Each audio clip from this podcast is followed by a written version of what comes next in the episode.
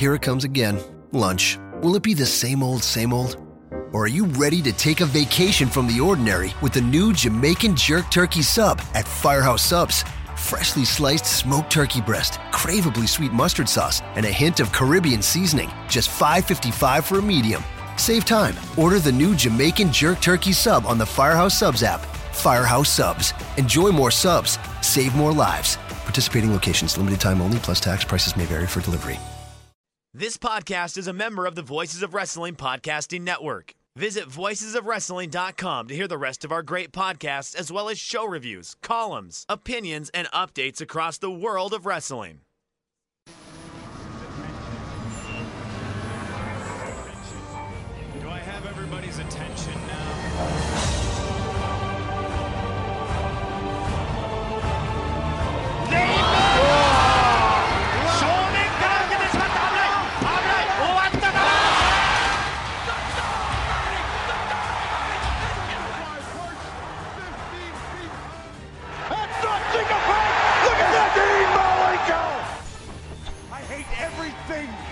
you stand for.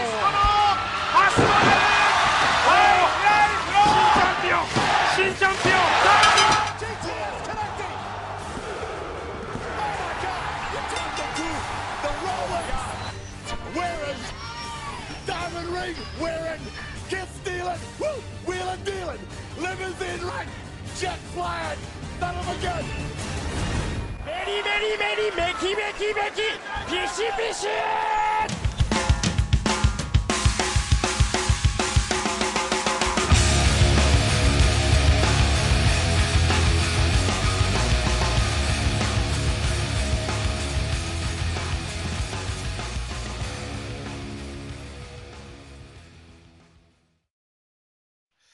All right, welcome once again to the Voice Wrestling Podcast. I'm Rich Page alongside, as always, Mr. Joe Lanza. I shouldn't say as always, because last week was not as always. Did I me get. Wally pipped? Um, I, it was a pretty good show. I don't know the chemistry. It was, it was, it was. I think me and Dylan have a spark that just can't be. uh He's actually on the How- line right now. This is this is gonna get real awkward here, real quick. How many Dylan. how many people listening even know who Wally Pipp is? What percentage do you Um, think? Yeah, we're because I mean we're give me a baseball percentage. fans, but I But it's also like it's a- it's five. It's it's a lexicon though. It's in the American lexicon. Like I think even you, it, the pipped or like Wally pipped or maybe a, it's hard to say because we're like obsessive baseball guys. So I don't know if not only that, but it's like a JBL dated reference from a hundred years ago. that's something. Oh, Mago, that's like Wally Pipp, Mago. Like Right, right, right. So you say five percent. I'll go a little higher. I'm gonna say, um, thirty percent of the people listening know who Wally Pipp is. okay, You think five percent? Huh? That's like nobody. That's that's like either that or you think that much like the WWE network, we have way more European listeners than uh, than people uh, uh, want to admit. Um, do you want to start with that then? That, look at that segue. Did listen? let's. That is beautiful. That's see, Dylan. I mean, you don't get that from a Dylan Waco. I you might, but you know, That that is that's a that is classic. That's classic that's Lanza right there. professional segue. So you want Yeah, to start off with the network? Yeah, let's do that. WWE Network, because we don't have a whole lot of double, uh, WWE stuff to talk about. Just not a lot of news going on right now. But I thought this was this is particularly interesting because um, I don't know if we need to file it in the uh, the Voices of Wrestling was right category because it, it's it's not quite that. I mean, that's Rovert's gimmick, the the file it in his folder when when he's right. But we initially, I mean, we we've been from the beginning reporting what we've heard about the WWE Network, and, and a lot of it has not been good. I mean, we we've been listening to what Mookie Ghana and, and Chris Harrington obviously has been has been saying from the beginning about you know the numbers and what his predictions and that sort of stuff. And we were we were kind of echoing his thoughts of you know what, hey, there, there's we don't know if this thing's going to hit break even right away or, or break even within this year, or, and we don't know that, and, and and we still really don't know. I mean, those numbers we're going to find out uh, in the next week here, uh, what the number actually is. But there's just more news going on surrounding it and, with it. And today they launched uh, you get a free trial without a credit card. This is the first time they've done that. Before they've always done trials with the credit card. This time it's it's no obligation free trial. So that that's uh, I mean that's I, I, that's decent marketing, but it's sort of something that that that has kind of come up. And and as well as we heard uh, over the weekend, Dave Meltzer reported that uh, this was a Vince McMahon directive that uh, twenty million dollars had to be cut from the budget, and that's largely as a result of the WWE network and, and, and the issues going on with that and the expenses and, and failed projections and that sort of stuff. So $20 million to be cut from the network. Uh, you, you've sort of noticed it already that the pre and post game shows are, are, are becoming less and less. Um, it's one of the big reasons Josh Matthews was let go. Uh, they're not doing. I mean, as we're speaking, as we're recording this, it's a it's an episode of Raw. They're not doing a post show. Your dogs are going insane. What happened out there?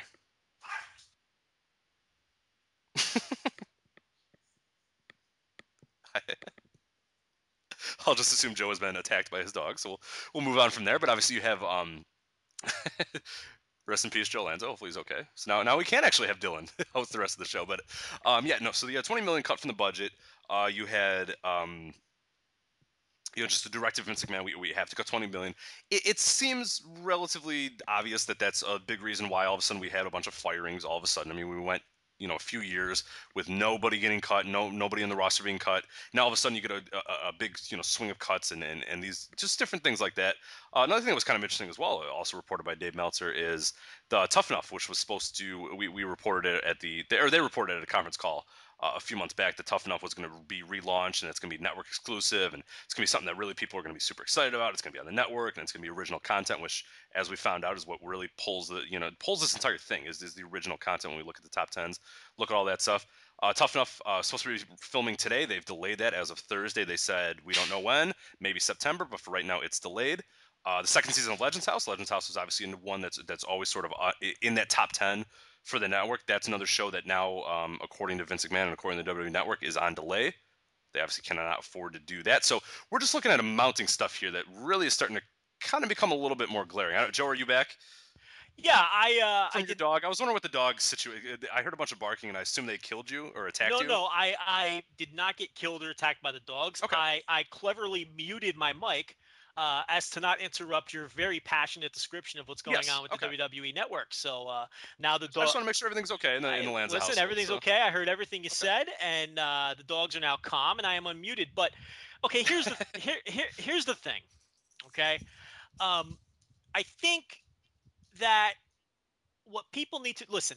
We need to sit down, people, because we really need to talk about the WWE network.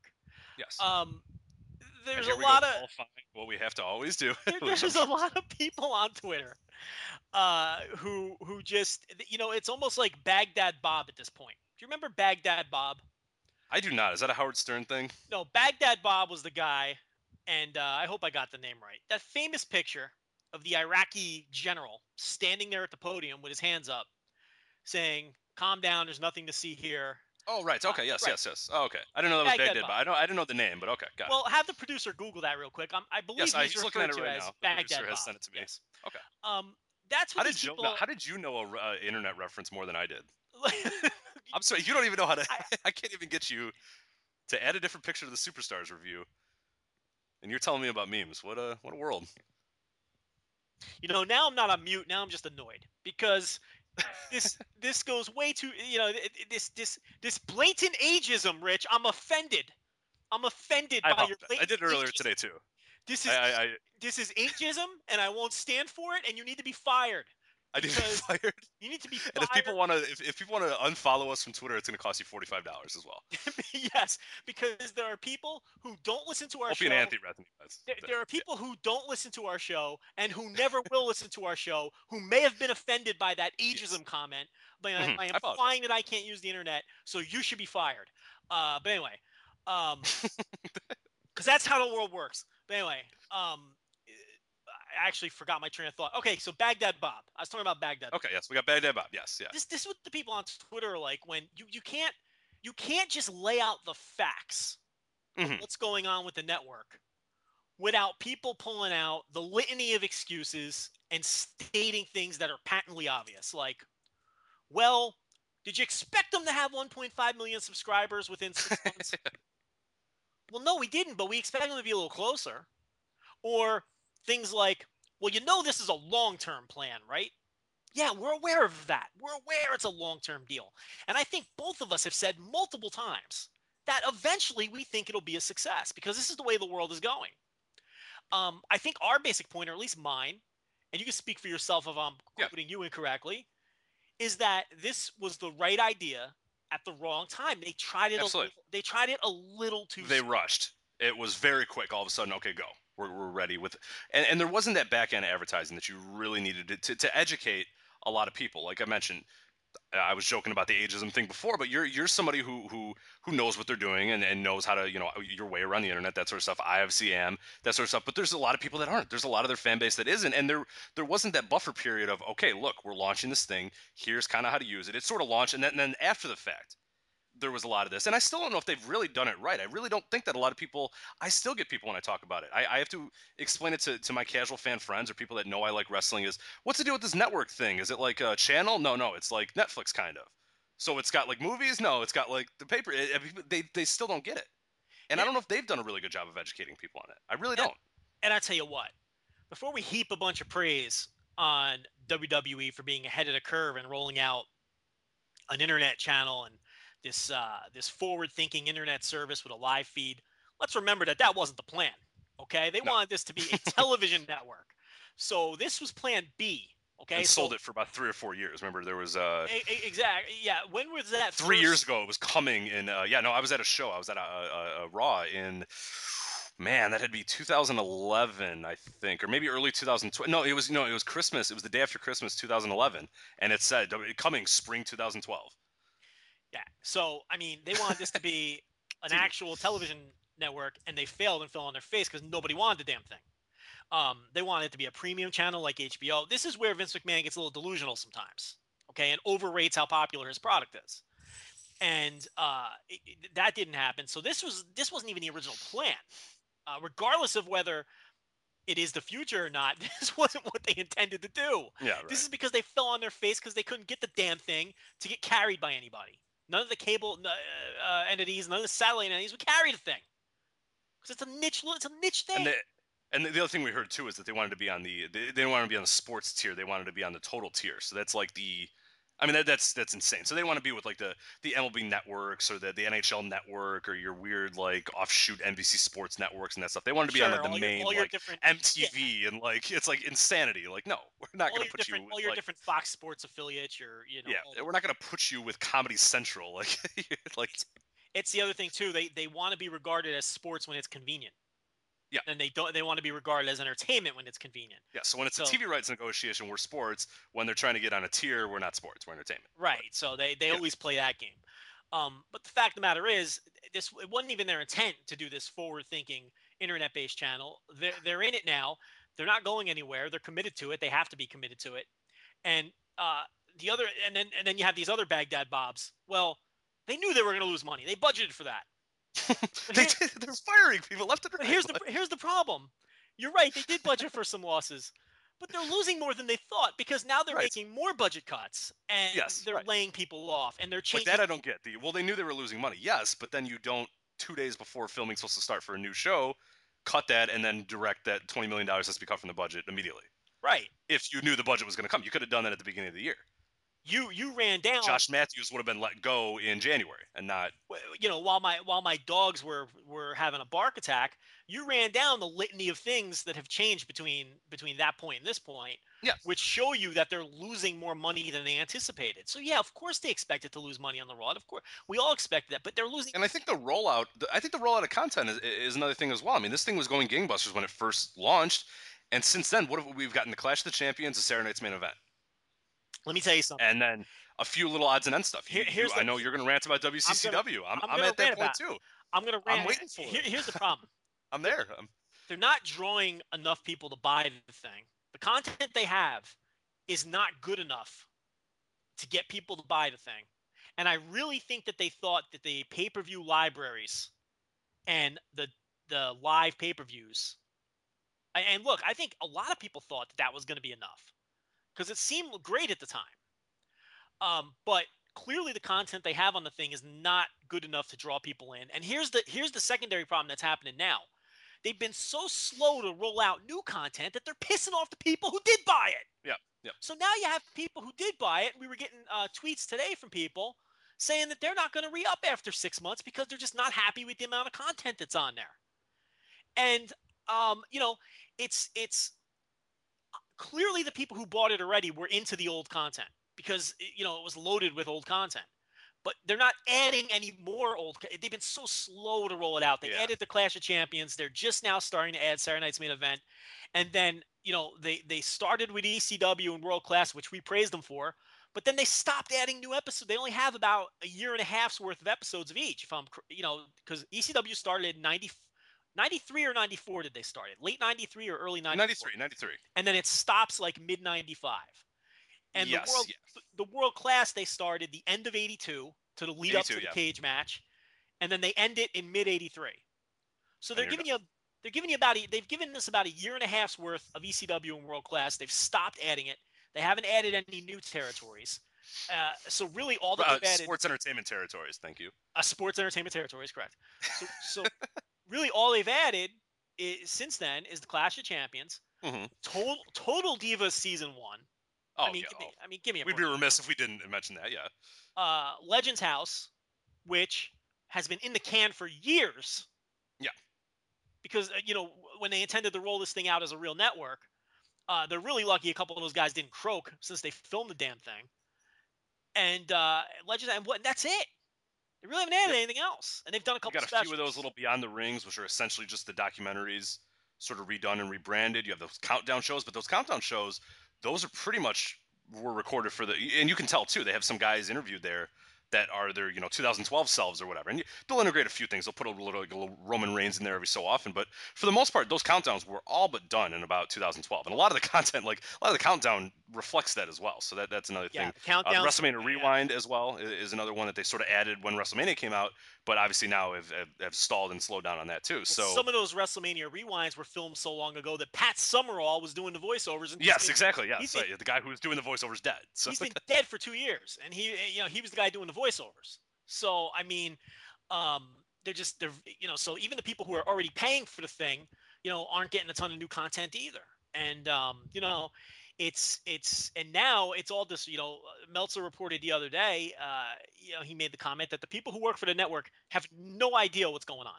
They have no Mhm. clue. So um, even the people who are are working on the thing still don't know what direction they're going, what they plan on adding, what they plan on doing, Yeah, and director of programming has been let go. I forgot to mention that in my list of. that was a while ago. I mean, we talked Yeah. about that, you know, a month or more ago. Where they, But that was just uh, oh that executives leave all the time. Right, of course, Baghdad Bob And obviously again. he's been replaced very Right. quickly by oh wait nobody. So Right, Baghdad Bob again. There's nothing to Yeah. see here. You know, oh uh, guy, CEOs get fired four months after they come with the company all the time. it's nothing. eh, You know, It look, still haven't announced a replacement yet. So you know, Yeah. I over the weekend I probably watched 15 to 20 hours of the network. I I watched all those Great American Bashes during the marathon. Uh, I- watched, you know, all the regular shows of the, you know, the your superstars, your NXTs, uh, your main events that I watch every week. So again, you know, I love the thing. You love the thing. Yep. There's fr- there's frustrating aspects about the thing, but it's really hard not to call the rollout. Uh, it, I don't want to use the word disaster, but it's been a, I think, failure to this point is a Yeah, fair That- is a fair word. failure is absolutely. I mean, it's it's absolutely what you could call it is a failure thus far, and To that's this- not to say it's. To And again, we have to qualify because everyone's like, "Oh, you, you, they're, going to go out of business." We're not. We're just saying, as it stands right now, you, you it'd be hard pressed not to say this has been a failure. It hasn't. I. I- It's not a success. I mean, at, at what point do we stop doing the? Oh, you know, it, it, there's the give it time, give it time, give it time. Well, you know what? They're not giving it time really. I mean, they, they wouldn't be doing what they're doing right now, and cutting budget and that sort of stuff if they were being patient. the It's moves, obviously wearing thin. the moves being made and the things being done now are not things you do when something is working. That's the bottom line. It's not. It hasn't been working, and uh, we seem to have this conversation once a month on this show, and then inevitably leads into what should they do. I I don't know what they should do, and they clearly don't know what they should do. They have no clue what they should do. Um, and and, and we suspected that they've had no clue what they should do. But now the, the reports coming out that that, the that the people working on the network literally don't know what's going on. So they don't. They, Yeah. they it's confirmed that they don't know what the hell to do about it. the, the functionality of the whole thing too is I, I I assumed when the thing first rolled out and and you sort of get it and it, it was a little raw at first. It was like it, it was tough to get to certain things and and it, the search function wasn't very good. And the problem is it's still not any better. I when i initially signed in my first time i said okay they just kind of threw all this stuff up here and said go at it you know do whatever you want. But over time we're going to get updates. We're going to get you know rebrands that sort of stuff really to make it look a lot better. I mean if you look at netflix when it first started streaming to what it is now it's night and day and there's still a lot of work for netflix to be done but we haven't seen a thing with the network whatsoever. The search function is completely awful, and and there there is some little weird things too. And and I think one of the problems that we always kind of run into when we talk about this is we'll get people on there that go, well, you know, I, I watch it all the time, and it's like, yeah, I get that you do, but they're not. We're not the target audience. We are not the people that they need to have subscribe to this damn thing because we're the same people that probably subscribe to twenty four seven. That we don't care. We, if, if we can watch an old Clash of the Champions, we're good. The other thing too is we know what these different shows are. Like I know specifically if I go watch this and this, I know, I, I know what I'm going to get. I know if I'm going to watch, you know, the ECW in 1995, what I'm sort of going to get. There's a lot of people that go in there and they might be saying, oh, I want to see The Rock's first match or something. I know that's from Survivor Series 96, but does that person know it? I don't know. And if you try to search it up, God forbid, you're not going to find it. You can type in The Rock and you're going to get 7,000 results of every match The Rock's ever had. The other problem, too, is if you type in The Rock on the results, uh, you don't just get matches, you get – the Rock hits a rock bottom on Mankind. Uh, like right, you get these weird little odd clip things like, that are like, yeah. Who gives a shit? Why? Why yeah, would let me that, watch this. Why would that even? Why would that come up? Why would that come up? Why the Rock would giving the people's elbow to Billy Gunn in 1999? I right, need to definitely why see would this, yeah. why would these bullet points from random matches come up in a search? It should just be matches and segments, or just matches. Really, you know. But you know, I don't understand that that whole thing. Like match finishes and spots in matches. Uh, are coming up in searches. It doesn't make any sense. Mm-hmm. And and meanwhile, there's there's entire matches left off of the search, which I don't. You're right. The search function's a joke. Um, I don't even use it anymore. Uh, it, it, just it just it's it doesn't really serve any purpose. And you're right about that. If you want to, fi- you know, there's a ton of content on there when it comes to the pay per view shows and whatnot, and some of the old Raws. Um, but the fact of the matter is, it's it's kind of daunting because if you're just it's a overwhelming for casual fans. I mean, I have I have a friend who's who's who's relatively. I wouldn't put him as a casual. I put him a little bit above that, but he has a hell of a time. I mean, he, he's asking me what, hey, you know, there's that match, this, this, and this. What cards it on? And I'm a moron, so I know exactly in two seconds because I go to you know wrestling trivia and and, and sweep the entire thing because I'm too. This is all my life has been is this garbage that, that I know. But he doesn't know. I mean, he's he, he can search it up on Google if he wants, but he shouldn't have to go that extra step to figure out what he's. You, you know what I'm saying? It's just That's the thing. You He's get there You know what it is? You're his search function because the search Right. function doesn't work. because he's tried and he goes, ah, I, I got nothing. And, and it's just it, the, the way it's laid out too is kind of weird because I mean, like we understand what the word of a, a, a pay per view is, but some people might not really. You know what I mean? Like I, I it's sometimes for me I get kind of confused. Okay, in ring is what? Oh, NXT is on in ring. What's Vault? Oh, Vault's like. I mean, why is why is the Raw replay in ring? Why is the '94 Raw in in ring, but the Vault ECW is is, is, is you know 1994 ECW is in the vault. Or it's just it, it's confusing, and and when it came out, I was fine with that. That's okay. That's cool. And you know, I'm not complaining from my standpoint because I totally understand. But I'm thinking of if I'm a casual person that just goes into this thing, wh- what the hell am I going for? I mean, what, what's going on here? You're right. And the what am I watching for either? Because I watch, I sit down, I plot my ass down every Monday for three hours for free, turn on USA and watch it. Why do I want to go and get this thing? I- I What is there I- for me? Like, and that's I, I really, from a casual standpoint, I don't know what I couldn't tell you. If someone sat me down and you know the, the old sell me this pen, someone if some random person said sell me the WWE Network, I don't know what I would say other than yeah, well you can watch you know old Killer Bees matches. like you know no one's gonna want to do that. Like casual I do, You're, you're you do, right. Yes. but why the, why the hell would anybody else want to? I think I think that that's sort of a point that we've beaten home too over the last uh, couple months is that old casual fans do not care about old content. And I'll tell you what, everyone thinks that the saving grace is going to be the uh, uh, the Attitude Era stuff, and Yeah. I've I've never bought that from day one. I haven't bought that because I'm going to tell you what's going to happen. I think the attitude if they, if they if they put the Attitude Era Raw, if they put it from Survivor Series uh, '97 until the Houston WrestleMania, is that a fair timeline for the Attitude Era? Uh, Um, what was the first one? Survivor Series '97, Mr. McMahon. Yes, yeah, that's okay. fair. Yeah, no, that's yeah, So- that's what I would kind of. so let's say s- you can maybe go the whole '97, but I'll, I'll, let you I'll let you slide on that. I Okay, think so, that's okay. so we'll say when when McMahon screwed Brett Yeah. until the Houston WrestleMania. Okay, let's use that just for the sake of argument. If they announce tomorrow that they're putting up every piece of content they have from between those two eras on the network, I have no doubt that there'd be a spike in buys. But here's the thing none of those people, a very tiny percentage, I won't say none, a tiny percentage of those people would re up after six months. Because after you watch a couple of those Raws and a couple of those pay, the pay per views are already there. A couple of those pay per views, a couple of those Raws, maybe SmackDown here or there, uh, whatever the case may be. Uh, and once you've sati- satiated that fix that you have, Yep. this Attitude Era stuff, You're gonna watch a few of the ones that you can find. You know, the the Right. Austin Spring Beer on people, and Sure. you know, you know, and whether you whether it holds up for you or not, because that's not my argument right now. I, let's just assume that you that you you're going to watch Yeah. it all back and enjoy it. You, what's there for you after those six months? You're going to watch it for for uh, two or three weeks and be super into it, and come home from work and check it out, and the novelty is going to wear out, which is exactly what happened to a lot of people who ordered it initially that we speak to. The novelty wore out, or it's just too it's either a lot of people say it's too overwhelming.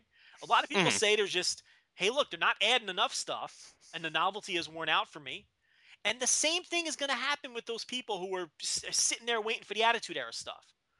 You're not going to keep renewing that. How how many times can you watch the same raws over Yeah. and over?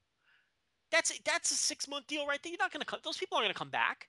So that's going to be artificial too so I don't want to hear about old con- old content is never going to drive this bus. They need to get creative with new content. That's the bottom Yep. line. And, and you know, I'm not saying there's no, not a place for the old content because the 700,000 people who already own the thing, uh, you know, are the people who were excited by the idea of the old content. But what you need to do to keep us now is to add some more shit. Add some more shit because they there's a lot that I'm. I, I really, I, I got into the, the, the. Yeah, we're at a point now where you and I are even saying that. I mean, I've watched most of the '94 Raws, which I wanted to do. I've watched all, uh, you know, all of the WCCW that they have up there. I haven't done all the ECW, but I'm at a point now. I mean, I'm gonna get if once I get to the end of the ECW, then I'm kind of like, okay, And that's the There thing I am, too. you know. I mean, I already saw the ECW, but I'm I'm watching it again because I enjoy it and it's nostalgic for me because it's it right at the point where they stopped is where I started actually being in the building for that stuff. Mhm. Uh, you know, in 1995 when I started going to those shows. So there's a nostalgia aspect for me. So I'm rewatching all that. The world class was great because there was so little of that that I that I had seen before. And um, you know, I'm you know, I would love for them to add another territory that I've never seen. You know, it, all, I would love some fresh content that I've never seen. Uh, you know, I'm not even sure what they own anymore. I just assume yeah. that they I mean, own. we that. know that, that we, we we have an idea that they bought the Puerto Rico thing with Carlos Colon going to the Hall of Fame. So that's that's something that would be fun. I mean, they, they, they and Meltzer's always said that too. They they put up maybe what ten. I forgot what his number is. Is like one percent or whatever. I I, I of the don't know total that, hours but- that they own. yeah, of, of what they own and what they've put up so far. But there's some. I mean, we we they own a lot that we don't even know about. But I, I, tell you, nothing's, nothing's on there. And and and the thing that's funny too is, and, and we could beat that, and we were saying that now, and that's again what I was trying to tell people earlier today is is we we know for a fact that what drives this thing is is, is new original content for a lot of people. You know, you said you wanted new territories, new that stuff. A lot of people want new content, new that stuff. And what's the first thing that gets cut with budgets?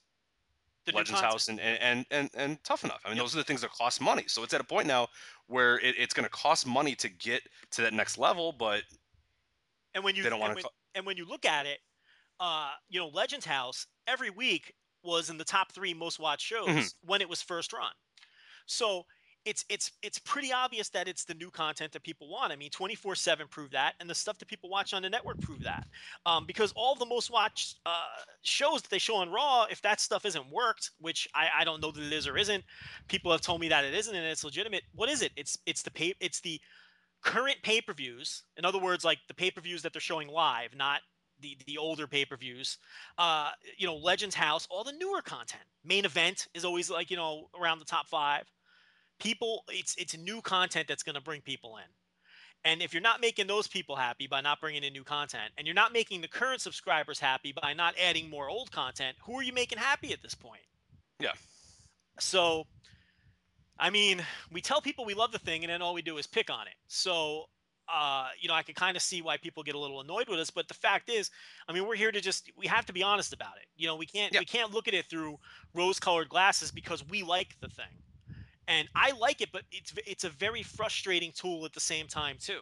Yeah. it's very frustrating. You know, there's there's so much content that they could add. There's so many things that they could do differently, and nobody wants it to be a success. You think, listen, Do you think me and Rich want to pay more for the thing when they inevitably Yeah. raise the price? no, I uh, I quite enjoy. it. And I got my- news for you. They're going to raise the price. If you don't think they have to. if you don't if you don't think they're going to raise the price, you're nuts. You're nuts if you don't think they're going to raise the price. That's coming. That is an absolute certainty at this point. And then we're going to have Baghdad Bob's coming out of the woodwork again. Well, and one more thing before we get out is the uh, or move on, not get out. We're we're done. We're done, Joe. Record thirty minutes. We're out. 30 minutes. Um, the international is the key thing we keep hearing as well, and and that's the initial is well they haven't launched internationally, so we we don't know until those international happens. Well, thankfully, uh, Mookie Ghana he uh, he put something out today, um, talking a little bit about that because he's one that's that's sort of from the beginning said. You know, there, there might be a lot of international people still doing this, and and and and Dave Meltzer said it as well. And we've done. I mean, again, it's it's a lot of it has been sort of speculation based off numbers, which apparently people don't like. You, apparently, if you speculate, you either have to know it 100% or you can't speculate whatsoever or do any sort of research on your own, or else forget it. It's out. It's out. And me saying that international matters means more than you researching it. But okay, anyway. But uh, so he put out a piece today. Um, I'll link it in the in the show post as well. That he linked to one of his original pieces that he was talking about the network, and this is from one of their old KPI conference calls, and this is January 14th, 2014, which which explicitly says that, that WWE did not think international was going to be a big deal. You know how we we keep saying, or you, you get these kind of white knights saying, well. They have to launch internationally. Let's wait till they launch internationally. So this is a this is this, this document is an older. Um, this comes from January uh, 2014. This uh, I, I mentioned I'll put it in the show post here, and, and it's from them. It's from WWE, and it was at a, it was one of their KPI things. It was one of their WWE Network conference calls where they put it out there, and and we keep hearing, you know, obviously the the international buys. Or when international comes, they're going to be better. We can't judge them till international. Well, truth be told, WWE doesn't think that international is that big of a deal either, because if you look at this, what they essentially say, and this comes right from them, the, their projections of what international is to them, they say international subscribers for Phase One, which is Phase One, is UK, Canada, New Zealand, Singapore, Hong Kong, and Nordic. I don't know why they chose those. I remember at the time we were kind of curious, but anyway, they said is only between 250,000 to 1.5 million subscribers. So that's That's, all. I mean that. that's a pretty wide range too. I mean that's yeah. Two. I mean, That's a ridiculous. range. it's essentially it could be a million more than we say, or it could you know it's either Yeah, basically, either- uh, you know how I read that statement? we have no freaking idea have how no many freaking idea how many people are going to order this. thing. Yeah. Because that's a very wide range. But you look at that and, and you you sort of understand from that projection how they sort of added that to their general ideas is that what you, uh, we have these fans that are saying oh well this is this is a big deal to them or this is going to be it. Is it to them though? I don't really know if it is. I mean if, if they would have this is sort of when they laid out their budget and this is to this is to investors mind you. This is not just what the sort of a press release they sent out to us and peons or whatever. This is to their investors and they basically in this thing just say look the international is not that big of a deal don't worry about it that's how I read that. Look, here, here's the thing about the international. I don't care what anybody says.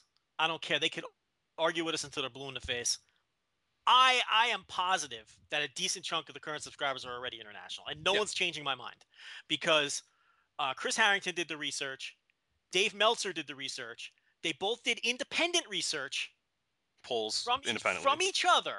They both did independent research, and they both came to the exact same fucking number of of the percentage of subscribers that Yeah. they think are coming from overseas. off by like four percent or something. The exact same fucking number they came up with. Independent research from two of the smartest guys, the two smartest guys in the world that you're gonna find to do that kind of research. Who on earth would you trust to do this particular research other than those two men? There's nobody. You can't name another person because that person doesn't exist. These are the two guys. And they came up with the same exact fucking number. Independently, by the way. They're both convinced through their research that something like, and I don't remember the exact number, so, somewhere around 20% of the current subscribers. Yeah, it was. I, th- I think uh, Chris had put somewhere around I think sixteen to eighteen, and then Dave had put somewhere around twenty. And here's the so, thing with Dave. If you remember reading what he wrote, he gave the WWE the benefit of the doubt in every situation at every point in the research as well. He said, all right, well, I'll give him the benefit of the doubt on, on this number and this, nu-" and he still came up with something around 20%. It could be, Yeah. it could be higher than that. But they both came up with a very similar number. And now we get this cryptic message board post from Dave today saying that the WWE thinks that 80,000 subscribers are coming from Germany. Okay, that number seems absurd to me because that's like 12% of the total. Yeah, the entire network. Yeah, that we know of. That, that, so that number seems very hard to believe. He never followed up on it, so we don't know. You know, it's just something he said on a message board. But I mean, geez, and Germany isn't exactly. I mean, I wouldn't even believe that number if it was the UK. Yeah. And he's saying it's Germany, and this is pre-rollout, pre-international rollout. They already own the thing. Let me tell you something, people. If you think How many how many international followers of ours do you think don't own this thing? all of them do. Right. All the ones that want it have it. Got it. Because I I mentioned on a previous show, I did a Google search. It took me 0.3 seconds, and I found a million things of how to get WWE Network. They, overseas they all talk about it. They all, ca- yeah, seconds, they yeah. all, all casually talk about it on Twitter. I forget that a lot of these guys are internet. I forget that it's not launched internationally because so many of our international followers chat with us and talk to us about all of it. Let me tell you something. Have a lot of NXT discussions, even though they're not getting it. I don't know how they're doing it, but If people think this number is going to jump dramatically when international comes out, they're crazy. They're nuts. They're not paying attention. If you think this number is going to jump dramatically when international comes out, those people already have. It. They already have it. It'll get. A, it'll go up a little. But yeah, but you're not going to see a significant jump for that. You know, and and um, the attitude era thing, I do think you'll see a spike there, but I, I don't think they'll retain those people. Yeah, it's not sustained. Yeah, and, Right. and that's a big issue too. Is is it's nice to have these little numbers, but we're, we're coming up to that point now. It's uh, September will be that point, that six month point, and you know we've heard from people. Um, I mean, obviously I'm not going to get rid of it, but I've heard from a lot of people that said, yeah, yeah, I don't know, I don't know if I'm I've using it from, enough. I've heard from hardcore fans who are, look at John Solomon. Yeah. that guy's a hardcore fan. Absolutely. Guy's a huge wrestling fan. There, there's a guy. He flat out told us he's not re-upping. You know, so there's been there's been hardcore fans who have, who have t- you know this is all anecdotal stuff, but eh, you know it's it's that have told us that they're not coming back because there's just not enough on there for them. So you know, and and you know, I, I don't know. I, I I hate to be all doom and gloom again, but it's just the honest truth. I I- it's just it's d- d- d- when when was the last time good news came out concerning the network? Right. Show me something.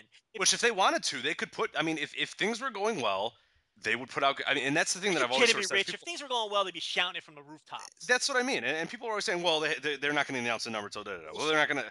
I swear to God, if they got a thousand, if they got one, a thousand freaking people subscribing in one day, they'd be shouting to the moon about a thousand people subscribed to the WWE network. You don't think Michael Cole would be screaming it out on Raw? the la- That 10,000 people subscribed over the week, the 4th of July weekend, absolutely. The- the fastest growing wrestling based web app in the. it's like, you know, yeah, making up contrived statistics. like they make up stats about everything. Absolutely. Uh, it, the, the, the last number they gave us was a shade under 700,000. You don't think if they had a million that they'd be screaming at from the Oh, that million mark. I mean, they would. it- Right, and that's I, if people, I, that's the thing that I've always said. If they had hit a million at any point during this, you you really, really don't think that this, the, the, the company that we always say with the subtlety hammer would not mention that Give me a break. that they hit a million subscribers. if nothing else, to satiate the uh, the investors. Forget Right. forget the forget uh, uh, thumping, peons, thumping yeah. the chest to the viewers. If nothing else, to, to throw a little bone to the investors. Hey, look, yeah, I know you're I know you're ditching us, but we got to a million. You know, we're on the right path now. So, Haven't heard that yet. And let me and let me remind people of something else too, that we always like to talk about. The break-even number keeps getting higher and higher with more money they lose. Yeah. It's not a stat. It's it's not a, a, a number uh, that remains uh, stagnant. The break-even number, because if the break-even number, you remember at one point it was a million, then it was a million two, then it was a million and a half, then it was a mil- 1.75. As you keep losing money, the break-even point gets higher and higher. Um, so there's that to consider as well which is why they're again they're slashing the budget because they- you know and and the, and the price raise is coming. It it you know it's there's no question in my mind the price raise is coming, and what they need to figure out is how high can they go with the price hike, which will mitigate the number of people who won't come back because Right. of the price hike, and that's the number they have to figure out. I mean, obviously you'd rather have eight hundred thousand subscribers at nineteen ninety nine a month than a million subscribers at 9.99. I mean, you'd rather have that. They have to figure out what that point is. I'm not saying that it's going to be nine. I don't think it's going to 19.99 a month. That's not what I'm saying. I'm just throwing easy math out there. Um, but 14.99, 11.99, those are all definitely on the table. I would think. I could see them going as high as 14.99. yeah, that I'd pay 14.99. I would. Yeah, I was. I'm trying to think of. Uh, I mean, I don't know if there's a point that I would really. I mean, maybe somewhere around 20 bucks a month. I probably wouldn't do, but 14, I'm for sure still in. 29.99, I'd really have to I'm the I'm the wrong person though, because I I use this thing when I'm not talking to you or I'm not out, I'm watching that. I have it on. so- I have it on as my background noise constantly. Right. So I, I, I I'm not really the best judge, but yeah, I mean, 14 I would still do, but I, I'm I'm weird. I'm worried that we're not the target audience again. we, we 15 continue yeah. to say that. Yeah. 15 bucks, I'm doing it. Um, 20, I'd have to think about. You know what? $30, I don't think I'm doing it. Mhm. I, I don't think I'm doing it at- at 30. And that would be. I don't think that's pretty insane. I don't. I think- don't like. Here's the, here's why. Here's why I wouldn't do it. I don't like their pay per views enough to justify spending thirty dollars for them. Right. And uh, I would find a way to see NXT and Mm-hmm. main event uh, other ways. I mean, I'm not. It, what it comes down to is what it really comes down to for me is how much am I willing to pay for these live pay per view? I see 9.99 as an incredible value for these live pay per views, where half of them I don't even like. I didn't even like WrestleMania because I'm not a huge WWE fan. I'm in and out with WWE. You know what I mean? I'm one of those guys where when it's going good, I enjoy it, but most of the time I, I could take or leave the WWE as a product. So I'm not paying 30 bucks a month for their shows. You know, so I don't know. 15 14.99 I think I'd still be in. I'm in. I'm in for 14.99, but About 20. You in for 20?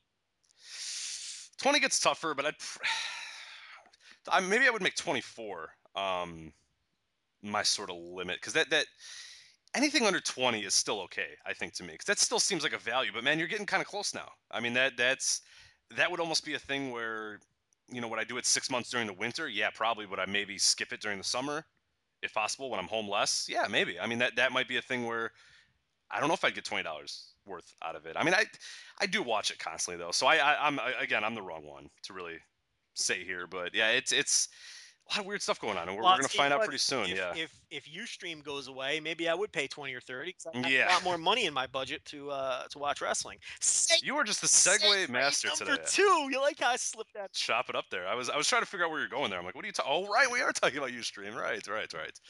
That was good. That was really good. That's you know what. You're not going to get replaced. Maybe you should bring on special guests every other week to keep me Just to get you get the fire light, the right, fire under you. the fire under me. You know, I can't. Although I'm the person who still hasn't reviewed NXT, and it's we're, we're going out like a week now. I haven't been home. And the thing is, is it was a very, it was an excellent edition of NXT. I really. I'll review it tonight. I'll, I won't watch A lot Raw of good stuff. Did you, did you know the spoilers? Um, I've tried to stay away as much as I'll I you could. what, I, I've seen some stuff. I'm not going to but ruin it for you because I thought the Okay. NXT was excellent. It's been it's been an okay show lately. Well, no, see, I, that's It's- that's where we disagree, though. You you, you okay? You've hated I've it a lot. all, I, I I've been all over the NXT because it feels like wrestling is full sale with all these goofy undercard comedy gimmicks that i- i- is not preparing these people well for the roster. I yeah, know- I, I take it as a as a, as a single. See, I'm okay, I'm okay with that a little bit because I'm looking at it less from like. I, I- see your point though. I told, I, I and I, I obviously I've wrote about that, but I see it more as an individualized show where I'm sort of entertained by these guys on this particular show and not thinking of, you know, it's like going to a minor league baseball game and being like, well, these guys aren't properly prepared for the major leagues versus this game is fun. You, you know what That's I mean? a fair point. Or So you could, it's dollar hot dog and dollar beer night and I'm having a good time versus oh man these guys aren't learning the fundamentals that are you know are going to translate to the Anaheim Angels you, you know that sort of deal you're just enjoying the show for what it is. yeah right I, I sort of try to take out the fact that these guys are going to the next level See, but- I, I see when I watch NXT and I see the vaudevillains come out, and I think it's cute, you know, the first time I see it. But then I can't kick the thought of if you put this fucking thing on the main roster, it's gonna die a, a painful death, and you know, it's it's just it's it's it's not gonna work. I mean, these guys, you're potentially giving them career suicide by sticking them on TV in this goofy, you know, Chikara type gimmick, as we've seen with Adam Rose, as we've seen with Emma, and all the other cutesy little things that get over in front of 400 people, but then the main roster looks at it and they say, "What the fuck is this shit?" You know what I mean? So um, it, it's hard for me to separate it, but I see where you're coming from, and that's probably a better way to approach it. But uh, in terms of you know, for the 10 people out there that read the superstars reviews, um, you know, I went on a very healthy NXT rant two weeks ago, you know, talking about these little cutesy gimmicks that they have down there that have no shot of going anywhere on the main roster. I don't care what anybody says. None of these cutesy little gimmicks have any shot of going anywhere on the main roster. And it, Alexa Bliss and it- sir and it almost seems like it almost seems like everybody in NXT is too busy trying to uh, uh, get pops from each other in the back, for coming up Mhm. with these little creative, cutesy, you know, Chikara type gimmicks. Um, you know, you can transfer. It's almost like NXT has slowly morphed into a developmental territory for Chikara. You could transfer so many of these act like the, oh they'd be great yeah the vaudevillain. Chikara needs them ima- Chikara really I- needs them so- seriously, could you imagine the vaudevillains in Chikara? I mean, that's they kind of already have guys they're they're, they're made for Chikara. Could you imagine nice stable with Jervis Cottonbelly and uh I mean, it, it's it's you know Fontaine. That'd be yeah, that'd be good. to me what NXT is lacking. Where are the uh, serious main event potential main event level ass kickers uh, that you need to? Where is the next? Listen, they talked all this trash about the Performance Center and NXT. We're only hiring potential main eventers. Those are their words, not mine. Right, Rich? Yeah. We're only looking to hire people who can potentially. Yeah, we don't want Davey Richards. We want guys that but are, we want people who could potentially main event WrestleMania. We want the next. Sto- they actually threw names out. They said we want the next Stone Cold. We want the next Rock. We want the next John Cena. Uh, Alexa Bliss and her fairy dust gimmick is gonna. I mean, you, you, you look. A lot of that's just lip service and corporate speak. I understand that, but at the same time, you can't say that and then, then look. And there's room for undercard acts. That's not what I'm Mhm. saying. That's not what I'm saying at all. There's room for comedies, but it seems like everything they're churning out is an undercard comedy act. Yeah, who's that? Who's that next guy that you're looking at? And, and even a Sami Zayn, who we love, he's great on there. But I, he's sort of got this little ceiling that I think that that he could just be the, the best baby face in the company. But I don't know if he's going to be that that top tier guy. But other than him, I mean, you really, really get. I mean, Tyler Breeze is their next biggest guy. And There's another one. I mean, Tyler Breeze. That's a perfect That's not example. to. I mean, that's not. He can't be what he is now. you know, Tyler Breeze is. Yeah. Somebody watched Zoolander at two in the morning on Netflix, and and, and came up with Tyler Breeze. I mean, it's it's yeah, right. Like Vince is watching Netflix. Give me a break. Like Vince has. Oh, it was on Netflix. I thought it was like a VH. Oh, no, because Like- he sees movies like six years after. Like he has any clue. Like he has. has to become. Like he has any clue what Zoolander is. I, I- no, he's seen. He he just watched Zoolander. I bet everything I own that Vince McMahon doesn't have a clue Okay. what Zoolander is. Are you kidding me? Vince McMahon, guy's lost. Um, no, but seriously, someone I, I think he has seen it, but he just watched it two weeks ago. But we'll we'll, we'll agree to disagree on that. someone down in Florida watched Zoolander and slapped that on Tyler Breeze. And I mean, look, the fact of the matter is these these silly NXT gimmicks, eh, you know, these people who have these gimmicks are eventually going to have to break away from those gimmicks if they're going to be serious main event caliber players on the main roster. Tyler Breeze in his current incarnation is going nowhere on the main roster. Nowhere. Do you agree with that or no? Am I off base? I think he, I, I don't know if nowhere, but not any place that's really going to be significant or anything that's going to really matter in, in the end. He right now he seems like a really fun guy. Oh, we're, oh I'm watching. what? There's a crash. Live on Raw, we're, we're getting WWE Network because obviously they're going hard because everything's going well. Uh, we got a graph here that says 90% satisfaction rate for the WWE Network, according to Random Research Company.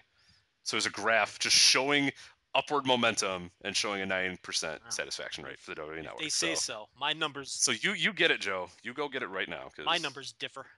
Uh, but I mean, I don't know. A lot of these, I apologize.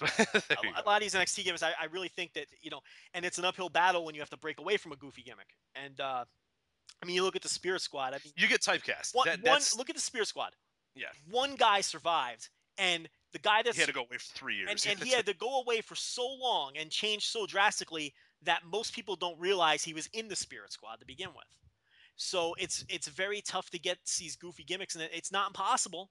I can come up with examples of guys who have survived terrible gimmicks or comedy gimmicks or little cutesy things like that, like they do down in NXT. But it's not easy. It's not easy. It really takes an exceptional talent to break away from that. You know what I mean? Adam Rose would have a lot of trouble now shaking that. You know, Emma's dead in the water. Yeah. Well, You know, what, regardless of whether she continues on her path, right. of, She was dead, regardless know, of whatever. whether yeah, she's um, Repo Man or Jean Pierre Lafitte or whatever. You know, that doesn't matter. She's dead in the water. Yeah, and, and and you look at guys. I mean, the only guys that really sort of come out to me initially of, of watching NXT is you have Colin Cassady, who I don't think is that great, but I think he's a guy that could sort of his act. I'm trying to think of guys whose acts act can translate to a level. I mean, uh, Colin Cassady, I would say maybe, but I think because I thing think is Colin- really I think Colin Cassady has a ton of potential. yeah. He's not his one doesn't really shout at you. I mean, he has the soft thing or whatever, but that's not like a oh my god, Enzo, you know, here's En- what I'm listen, doing. Enzo Amore is great. Enzo Amore is good too. Um, yeah, I'm trying to think of guys that have any sort of Well, potential Zayn, to be. Zayn, obviously, but you don't have to, you know, Zayn. Yeah. The Ascension. That What about your boy, uh, your Bison, or what's uh, what's his Bull goddamn Dempsey. horrible Now, name? let me tell you something. Bull Dempsey. I'm glad, yeah. I'm glad you brought up Bull Dempsey because Bull Dempsey came out, and if it wasn't He's favoriting this right now, by the way. If we, Listen, if we yeah, it. Bull Dempsey, who does Vanity Search. Uh, Bull Dempsey came out, and listen, I, when they signed this guy, I was all over them for signing him because he was terrible on the indie scene. You look up his indie matches on YouTube. This guy is he's so bad. He doesn't have the look that they go for. Uh, obviously, everyone sees that now. And his in-ring work was just stale and boring. And I think his NXT debut backed up that that point tonight. His ma- that was the worst match of the year. If if the Camacho versus uh, who's the dollar store CM Punk. Uh, the recently retired, uh, your Corey uh, Graves. Corey Graves. Corey Graves Camacho from earlier in the year. Store. I forgot. I forgot you called Okay. Earlier in the year, the Corey Graves the Corey Graves Camacho match is is is going to be my Do you guys have Aldi's? Do do you guys have Aldi? yeah we do we do. By you? Okay, is the Aldi? Uh, Yeah. I, I shop at Aldi. I like it. That's how I afford this website. So go the, ahead. the Corey Graves Camacho match from NXT is the worst match not only of the year but one of the worst matches I've ever seen. That was not If good. it, if it wasn't for that match, this Bull Dempsey debut would easily be the worst match. It was so bad. what bad. was that? The what? It's I'm the strong, powerful guy, but here, let me do a headlock with you gonna- for gonna- 20 minutes, and then it's over, and I do one power move the entire time. Yes, so, Just like Stan Hansen, just like Stan But- but- Hansen taught him. but, but the last real man in But wrestling. let me tell you, um, he comes out, he looks like shit. He has a terrible match. He cuts a promo that leaves a lot to be desired. But let me tell you something about Bull Dempsey. At least he's different, and he's not played for comedy. he stands out. and he's not out there being a goofball. And you don't, he's not, you know, everybody's not laughing and having a, you know, uh, it's it's it's something different. There's a place on the card for comedy. There's a place on the card for little lo- for Santino type acts. Okay, I don't want to see that shit, but there's a place on the card for it. There's a place on the card for the vaudevillains. There's a place on the card for for for your your Adam Roses, who's already been demoted to superstars. Okay, there's a place on the card for that. But NXT is just too much of that. It's too much of that, and that wasn't the purpose of NXT. The purpose of NXT, as they told us, Yeah. was to create the next superstars. We're only hiring superstars, baby. We don't want you if you don't have the uh, main event potential. Bullshit. Look at the gimmicks they're putting these people in. Yeah, I think Charlotte's awesome. I think she's gonna be. Charlotte's trem- You know- she's been tremendous. Yeah, she's she's one that stands out to me on, on, on the the female side. Um. Yeah, other than that, I mean, it's I mean, Mojo Rawley is not gonna be, and obviously that his character is, is is a weird sort of one. I mean, there, there's Mojo, you're right. Listen, Mojo Rawley stinks. he's Uh, awful. Yeah, Look what they did to Becky Lynch. I mean, oh, that was horrendous. That was the worst. You want to talk about just just typical WWE, stereotypical subtlety hammer. Uh, hey, guess what, guys? She's Irish. I mean, Yes, here's jig. Mu- here's here's Irish music and a jig and she's, and because she's of wearing course green and yep, because she's Irish. her hair yeah. is extra red. And uh, Neville is not. Uh, I don't think he's a star. Neville is not a star. I'm not. I'm. I've been less and less into him. I mean, that's basically it. We're, we're, we've run down basically the guys that I would consider in the the, Neville's is the upper echelon. I mean, the you know the the Ascension I is, mean- is what they are. They they come out and they have a cool entrance and the, they're Asc- done. And the Ascension stinks. They the Ascension belongs in 1986. Uh, you know, doing a first round job in the Crockett Cup. That's where they Yeah. belong. They I, I like Kalisto a lot, but he's not a main eventer. I mean, not a main eventer. No, I mean, you know, it's and and look, th- that's the problem. They just lack those potential Yeah. future main eventers where you know, uh, it's it's it's and it's it's way too cute. It's getting way too cute. It's getting way too wrestling is. It's getting way too Chikara. And you know, it's probably just a phase because NXT goes through phases. And you know, I'm not even saying. Look, I here's the thing too. This kind of sounds like the network thing because I actually enjoy NXT. I mean, I do sit down and enjoy it, but I do shake my head at some of this shit. And uh, you know, the other thing is, I think they were a little too quick to call some of these people up. Uh, you know, Biss made a good point when he was on the show. Adam Rose instantly got over in front of that crowd, Mhm. instantly got over on the internet. But in reality, even though it seemed like he was down there for a significant amount of time because of the way they tape, he only did one or two tapings with the gimmick. So he didn't have a chance to really work out the kinks or find his groove or add something to it or take something away that didn't work. I mean, leave him down there for six months. You know, six months isn't even a lot of time. You know, they, he didn't have a chance to refine that act. And, you know, I think they, they, they called up a lot of people too soon as well. So uh, we, we weren't even planning on talking about what are we this. talking about? I don't even. Ustream.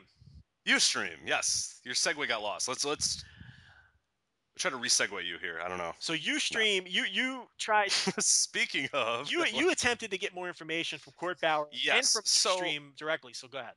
Yeah, so I talked about this a little bit with Dylan last week, and, and it sort of had just come out at, at that point. Is we were Court Bauer on the on the Bauer and Pollock show, which is a great show by the way. If you don't listen to that, it's on live audio wrestling. Uh, you should listen to our stuff first, but then that afterwards. Um, he mentioned sort of in passing, and he, he works for Ring of Honor, so he would know this as well, because obviously Ring of Honor just started doing live pay per views, and, and in turn, you know, Ustream pay per views as well. Sort of mentioned that Ustream is getting out of the pay per view business. He sort of said it as, as, as sort of a back ended. It wasn't necessarily. He just sort of mentioned it there and didn't have a ton of details. Um, I reached out to him and said, you know, do you have any details? And he essentially, and, and, I have all these tweets here as well. And I put them in a, a thing, which I'll put in the, the, show post as well. But essentially said, I truly hope they reconsider provide backend support using their software on partner sites, a la UFC.tv, but no idea. So that's all he said there. Um, and th- this is about a week ago that I asked him. This was July 3rd. We hadn't gotten any new information over the weekend. Nothing really came up. It's just sort of been rumors that, oh, Ustream is looking to get out of the iPay view business. And we've had a lot of people also asking us over the weekend, you know, what's the deal with G1? you know, eh, and and we don't know. I mean, we're we're what two weeks out now, without any clue of if G1's going to be the because the 120 that they did last year, where you buy all of them, is it case by case? We don't know. Another thing that was kind of interesting as well is this weekend and, and leading up to the Dylan show, you had asked me, okay, well, the iPay per view is you know July 4th, so I'll cover that, da da da da, and I went, it's not on the UStream site. It's not there, and and and Dave Meltzer, he even on his Observer said it's a U, it's a UStream iPay per view. You know, the the, the July 4th show is going to be on there. It's a samurai TV show. It, it's from Korakuen Hall. All those previously had been on the the, the UStream because why not? We bought this UStream thing. Let's just do it. It wasn't on there, so we had to you know. It, it, just and there's no other there's no additional shows past Kizuna Road was the last one that shows up on their UStream. Obviously, Dragon Gate we had the show uh, over the weekend that we'll talk about a little bit they have the Kobe World, and then there's nothing else scheduled about that. But that's not a big deal because Dragon Gate doesn't really do that. But more and more, it's looking like Ustream's not really planning. Anybody that was on Ustream, there's not much plan beyond this month. So it's it, it, got a little weird. I went to the G1 website too. They have a little uh, sub-site, a little mini site of the G1. I went there, and you go to TV and internet pay-per-view. There, there's three links at the top, and I have um, I mentioned I, I, tweeted this out a little bit earlier, so you can check it out, or I'm to have uh, this link in the post as well. There's home news, schedules and tickets, card, goods, and then TV and internet pay-per-view. That's blanked out. You can't click that. There's no Ustream logos on the, the G1 part of the website, though it's still on the normal part of their website, but the normal part just brings you to a link that gets you to Kizuna Road. And that's not been New Japan. New Japan has been very ahead of the game on scheduling these things out. I mean, you would go to that schedule and there was four or five shows up there, and there were these little spot shows. So, so some people, you know, it, it tweeted out to me, "Oh, well, they, this one was never scheduled." Well, that to me says something. That nothing was scheduled for this one. You, you know what I mean? That nothing for this July 4th show was scheduled because all those shows always were. All those Samurai TV shows were just on there regardless. So because it was easy. It was why not? We're showing them on Samurai TV. It takes two minutes to put it on the the the, the Ustream as well. So let's do that. So I asked Court Bauer again if he had heard anything because obviously it's a big deal to Ring of Honor. Uh, here's what I got um, back from him, and I, I, I tried to reach out to Ustream direct. I didn't hear anything. Uh, I'm gonna try again tomorrow to actually act like I'm an interested pay per view party participant and see where that goes. But You're, as far as I know, nothing yet. Let me cut in briefly. You're not going to get nothing from Ustream. No, you no, because even... they've, they've been very tight-lipped about it. There's nothing. I, I looked in press releases because because I do a lot of tech stuff and, and social media and that sort. Of, I'm not seeing a thing on anything. And not only that, I mean, just simple customer service things. Nobody ever hears back from them. Yeah, exactly. I mean, you ask them for a refund for whatever reason, they never communicate with you, and you'll randomly get your money back. Uh, Gabe Sapolsky's running the show. Well, we know who the Ustream boss is. That's right. Well, you no. Well, here's the thing: they'll give you your money back, but you'll randomly get it back ten days later with no email, no nothing. It just pops back yeah. up in your account. So you're not going to hear back from Ustream. But go ahead. Okay, so here's what I got back from him. Um, I asked, you know, you, have you heard any more details? Because you know we have people asking us about G1. He says, nope, not sure when the drop dead date is for their iPay per view service. Hope it's after G1. He said they want to focus on live streaming content akin to being a live version of YouTube. iPay per view wasn't an area of business they had set out to pursue. It was a side thing. Uh, they weren't taking. Uh, they, they, were only taking uh, 10 to 15 percent of the action on iPay per view orders. They didn't want to go in that direction so he said he kind of speculates here. He goes, "Who knows? Uh, maybe they wanted an ad-based model a la YouTube. YouTube is worth you know 45 billion dollars based on that model. So so going into more of a uh, the iPay-per-view business, he says can't touch that. And and and people that aren't aware, if you've ever been on YouTube streaming, it's a little bit different in the sense that you basically set it all up on your end. You have a streaming service. You have however you want to do it, and YouTube will just host it for you. What the good thing about that is they can put their ads on there. You can put your ads it's a big money making business. Ustream is a little bit different. Ustream is they have a lot of back end support for you to put that up there. It's a lot easier if you can just sort of, as we mentioned with New Japan, they have their Samurai TV feed that they just you know link up to Ustream. It's way easier to do that, but it's a little bit it it's less of that. They also have less control. There's less ads. There's less of this stuff. It's it's it's it's they're they're they're similar, but they're different in enough ways where YouTube makes a lot of money doing what they do, and and UStream obviously does not. So, what does this mean? I don't know. We're two weeks out G1. When when did we hear last year? Do you do you have do you recall when we? Well, I it felt like wasn't. we heard of. It wasn't timely. What they did was they announced that all the shows would be available. But if you remember, there was a last minute change to where they offered everything up as a package for that Mhm. one, Okay, one special right. price. Remember? And we speculated that. Well, uh, well, I forget. You know what? I can't even remember. But we we we did come up with some. Uh, reason why they would do it that way, but it was a last minute decision for them. No, no, no. Wasn't it the other way around? They they offered it as one large package of every show, and then at the last minute, Yeah, they no, and that's that's what That's I, what I remember. was, I remember it being initially uh, the 150, and everybody was like, "Oh, well, hell, blah, who's going to pay blah, that? Right. And then Right, it, and then when it got closer, they started saying, "Oh, okay, well, you can buy them individually." it was actually the day of the first show. They then said we'll also offer them individually for four. I think it was fourteen ninety nine a piece, if I'm not mistaken, or fifteen dollars a piece. Because I Dragon Gate does the fourteen ninety nine gimmick. Yeah. New Japan just does round numbers. So I think it was fifteen dollars a piece, and uh, that wasn't. Now we speculated that the reason was they wanted to get the one fifty out of you. Yeah. But for the people when they realized, all right, anyone who's going to buy it for 150 by the last day, anyone who was going to casuals buy already it, did. right? Anyone, the, the hardcores have already you've already bought. it. yes, and anyone who was planning on buying the 150 was going to do it by that point. So at that point, they broke them up and offered them separately, which we kind of thought would might have been kind of dirty business to not offer both at the same time. But at the same time, it was kind of clever as well. And it ended up working out for anybody that's paid 150 who said, "Oh my God, thank you. This was Well, the best value ever." After day, after day four, you were like, "Here's 200 dollars more." Well, I'll you tell know? you what, they're very lucky it was good. Yeah. Because if It, a lot of people were pissed off. A lot of a people. lot of were. I remember were that. pissed off, and then uh, after the second or third show, they weren't pissed off anymore. But if the shows were mediocre or if the shows were bad, a lot of people would have felt like they were not so much bait and switched, but conned into paying 150 when they could have just picked and choose the shows that they wanted. But New Japan really lucked out because out of those nine or ten shows, or whatever it was, only two of them were one was average, one was bad, and the rest were awesome. So they got lucky in that respect. But um, it's very interesting. I don't really understand why UStream.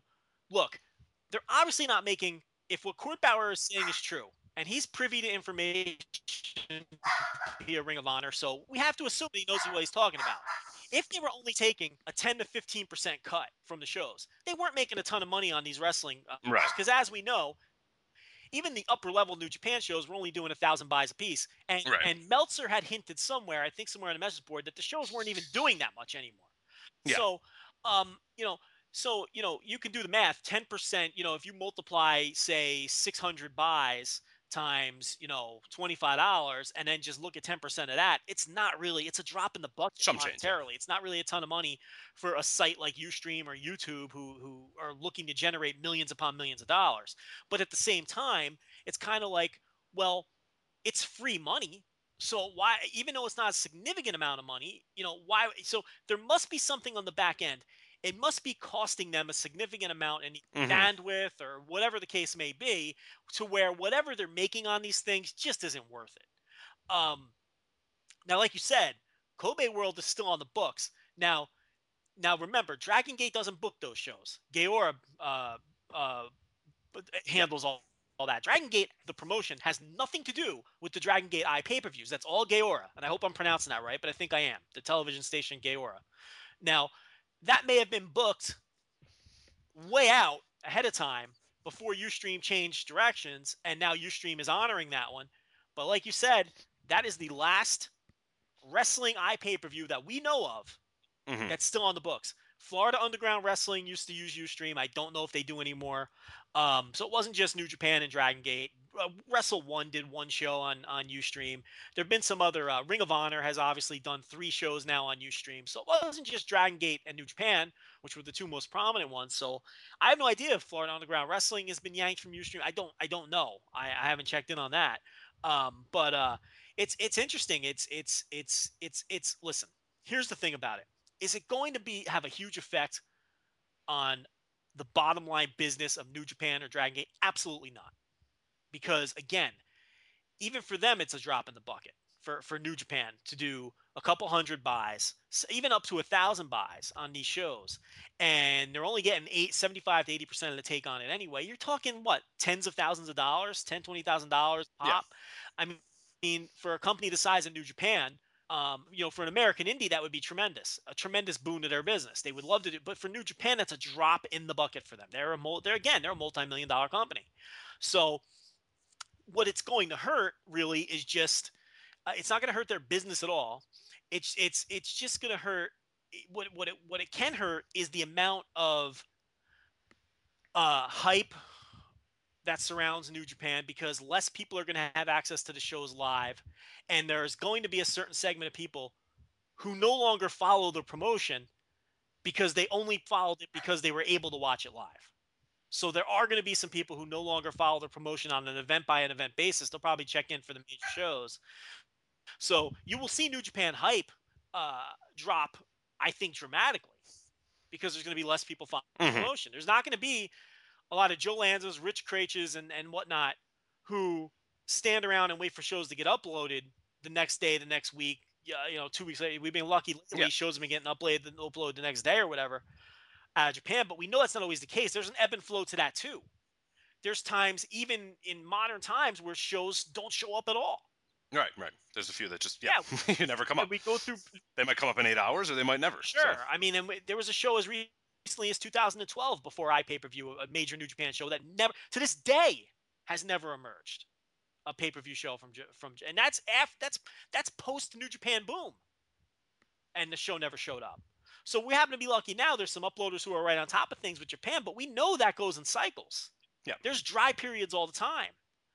And a lot of people aren't going to be patient if there's dry period. And a lot of people just aren't going to watch the shows the next day on Daily Motion or YouTube or whatever anyway, even if it is timely. So you will see uh, less people talking about New Japan for sure. That that you know, and that's assuming they don't find another outlet. Now, the problem with finding another outlet for their iPay per views is nobody trusts anyone else. UStream's the best. Mm-hmm. We've been we've been talking about it from the beginning, from the iPay per view beginnings in 2012, that UStream is the way to go. UStream uh, was pretty much flawless. I mean, they, they got they were the only company that, that get Ring of Honor working properly. Yeah. So Go Fight Live. Remember the Go Fight Live days? Go Fight Live and all these Jeez. other various services they used. So uh, you know, if if if, if New Japan or, or Dragon Gate want to go in a different direction, people are going to have trouble. You know, like like I said, trusting the services. But um, you know, as far as business though, I mean, you know, they still have Nico Nico. New Japan still has Nico Nico in Japan, which is where they do 99% of their business. I think 98.5% of their IP mm-hmm. business anyway. So business wise, it's not going to hurt them at all. Uh, it's not going to bother guys like me guys like you, the hardcore puro fan, is going to find a way to watch the shows that they want to watch. Uh, as long as they're uploaded somewhere, we're going to watch them. Uh, but you know, I do think there'll be some drop off with some people who enjoyed the novelty of watching them live, because it's kind of like you've described when it comes to some of these indie promotions. Uh, once a show is a couple days old, you don't want to watch anymore. And uh, I think that that same sort of theory would apply for some of the people who've hopped on the New Japan bandwagon because they're able to watch it live, are able to watch it on a very short time delay the next morning or whatever it is.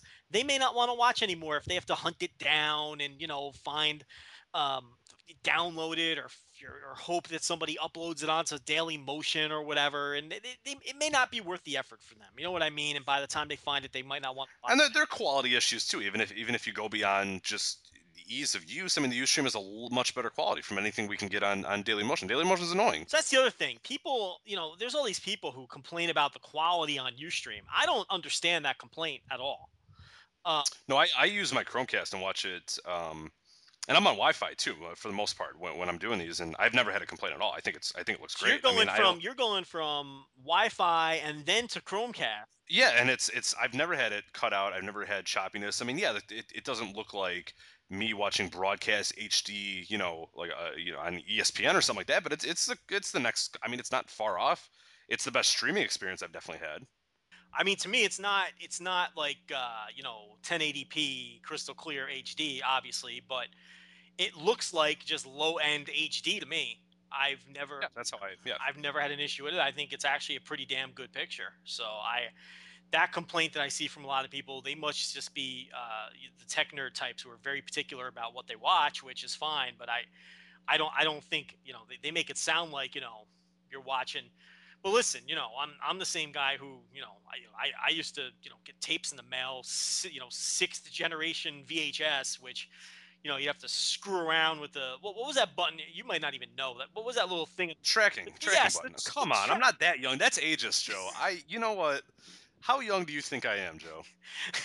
Like I just graduated high school. Like, to, I, it's it's a tracking button, Joe. I had a VH, I had a VCR. I don't fucking. I haven't had a VCR in so long. I don't. I don't even know the last time they made one of those things. But uh, I have, I have, I can tell you because I have my parents' attic is half full of wrestling tapes. That I think every time I go there, mom's like, "Do you really want me to keep all of them?" Like one day I'm just gonna go there. She's gonna toss them all. But right, like, like of course I tell her she can't get rid of them because I, you know, well, you have. I don't know what the hell I'm gonna do with any of them ever. But you that's know, right. you Well, you, get you have it. Be ridiculous. You have it all on the network now. Right. Um, but yeah, so you know, you, you know, so I'm used to watching, you know, getting tapes in the mail and fucking around with the tracking button uh, to just, you know, to Yeah. get it to be Oh, yeah. visible at all. I mean, I watched scrambled pay-per-views for years, so I'm I'm okay with, with this. so, I mean, it's pretty. I was one of those. Do you remember that, Joe? When when I do. I Channel 95 would, would play scrambled pay-per-views, and I would go listen to them. Listen, what about the scrambled porn? You know, you try to get Um, yeah, I saw a few boobs. you try to get the Playboy channel to work. I thought what might have been a female or a male boob. I, I wasn't sure at any point, You, know, but if you, you, you use the return, if you, you flip back and forth as fast as you can, oh, you're right. You could see a full know, image. It would do that little thing where it would like, it- it- yeah, okay. you could occasionally get you know a, a solid two or three seconds of like you know solid sexual action going on you know on Yeah. the porn channel so you know i think you know that between that and the wrestling pay-per-views or you know sometimes you're lucky you put on the wrestling pay-per-view channel Oh, it would just be on. I remember I watched the WCW one once. I, I that's right you would thought I was getting away with murder. I was just and like- you're praying and you don't want to go anywhere near the tv because you might you don't want to press anything you don't want to touch anything you don't want to change the channel You just did it. Yeah, I just I didn't even tell my parents because I thought they would be like, "Wait a minute, what did you do here?" Like call the cable company or something. Like nothing happened. That's right, or just- the picture might go away, whatever. So you, you don't mess with it, or or you turn it on and you don't have the picture, but you're lucky and you get the sound, and it's like Oh, I always got the sound. That, that's how I always. I, I it was basically radio WWF for me at all you, points. you were so- very lucky. See the see every now and then, maybe one out of ten times, I'd get the sound. You know what I mean? Oh, I got the sound every time. It was the greatest thing ever. Shit, I would have never ordered one. That's good enough. You know? I would just I would, I would go down there. I'd, it's how I became, basically became a backyard wrestler on my own. I would have like these giant stuffed animals. Mind you, I'm like 10 at this point. So before people think I'm like 16 wrestling with stuffed animals, I was like 10 and I would have all these stuffed animals and wrestling figures. I just had my own. yeah, so- I had a match. I had a pay per view going on while pay per views in the background. It's, and Jim Ross. call- it's a weird. It's weird why I sit here for three hours and talk wrestling now, and Yeah, it consumes my life. like, It's so like this is any better. Yeah. right. I, I, I've progressed in no way. I just occasionally drink alcohol, and, and women sometimes talk to me now. And instead so. of your parents rolling their eyes, it's a It's it's, a significant other. So, um, but yeah, that's that's that's the UStream. Basically, that's the deal with the UStream. So uh, it, it could be going away. I, I don't think we're ever gonna I, listen. I don't think we're ever getting an official statement out of UStream. No, it's just Monday might be, and, and that's Bauer sort of said the drop dead date is what he sort of said, which it might just be a date where it's just like no, you know, you can't sign up, you can't do anything more, and and going to their website, you can still get to the portion that that's UStream slash pay per view, but that's I really want to. I'm tomorrow. I'm gonna little uh, dig in a little bit more and try to actually sign up and see at what point that that sort of stops you, but. You know, like we said, it might not be a thing where they stop you at any point. They might just say one day, "Okay, you're done." And you know, New Japan might be they might have gotten something and just said, okay, we have to figure out, you know, it's not worth it to us to continue going with them. Right. You know, we're just gonna move on to our new thing or, or, or whatever we're gonna do because you know, you know, it, it's Dragon Gate had their thing scheduled out, and I had a few people tweet me out that that. You know, if it was contract based with, with New Japan, if, if it's going to have to go until King of Pro Wrestling or stuff like that, Nobody knows. I have no idea. I mean, we don't know. I you know as much as I do. Court Bauer, who who uh, has relationships with you, I mean, his stuff goes on there. Still, he doesn't know either. So I'm led to believe that nobody knows. You're dealing with one company that never talks publicly about anything, and you're dealing with another company that deals in a foreign language. So uh, who knows? Uh, nobody knows. So we'll just have to see. It'll be look. It was nice while it lasted. The i pay per view Mhm. era lasted about what two years or so, Yeah. and uh, it was nice while it lasted. It will save. it will save people like me a significant amount of money. And uh, we'll just go back to watching the shows for free and uh, without But not live, without the benefit of uh, seeing them live. And you know, at the same time, you know, the 4:30 a.m.s and whatnot were getting a little bit difficult for me to do anyway. You know, I, I was trying my best to, to do that, but it really, you know, especially the G1. I mean, I joke about it, but that legitimately fucked up my sleep schedule for like three months. Like, Yeah. it- I mean, because you know you're watching the show, then you're typing up the review, and then you're winding down. I'm waking up when you're you're going to bed. You're waking was up. I'm sending you texts. I'm I'm winding down from the awesome show I just watched. Now it's time for my dogs to eat and go out because the sun is up. Uh, and then you know by the time I fall asleep, it's 10, 11 o'clock in the morning. Then I gotta work, you know, and then it's like it's it's uh, it, that was You're sleeping three hours a day because that was an incredible Yeah. drain, you know, for months and months to the point where lately, when the shows were 4.30, 5.30 in the morning, I didn't even bother anymore watching them live. I couldn't do, I wasn't going to do that to my body anymore. So, you know, I was waiting until the next day to watch them, or, or in the case of the Dragon Gate show this week, uh, waiting a couple days to watch it.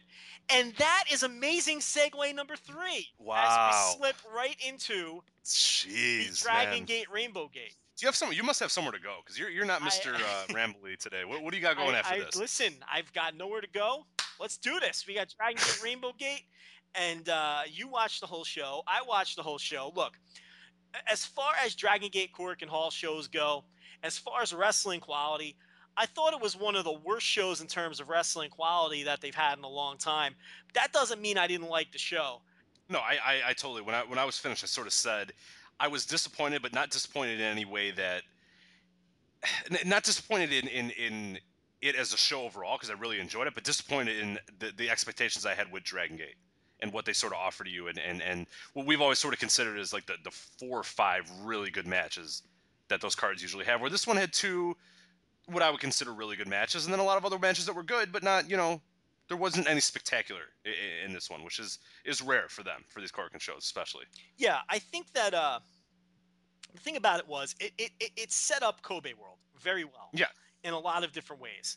And it was a newsworthy show, and it was a cool show, and it was an easy watch, and all of that. It just didn't have that match that blew you away. And look, Right. not every show is going to have that. And I mean, it wasn't. Look, this was a this was a Korakuen show. This wasn't meant to be a big show or anything like that. So that's okay. It was perfect as a setup show, and uh, there was a lot to like about it uh, in terms of, of, of, of, of not having to do a match quality. I thought that advancing the story between Akira Tozawa and T Hawk is one of the big takeaways I had from the show. Yeah. Because T Hawk has dominated Tozawa at every turn. Um, you know, he knocked him out of the King of Gate tournament, and uh, he he he had him in a submission hold here, and Tozawa.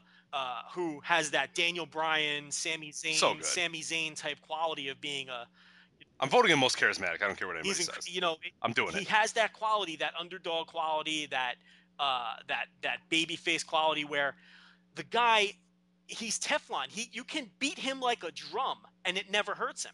Yeah, he hasn't won in He, in he never wins a big match. He's the biggest. He's the most over guy at any match he's and in. we talked about it even during his Dragon Gate USA run, which uh, we assume maybe oh he hasn't been back in a while. And we don't know if they're using these guys anymore. But even Dragon Gate USA, the guy would never win his matches, but no, ever. but he was always the most over guy on the show.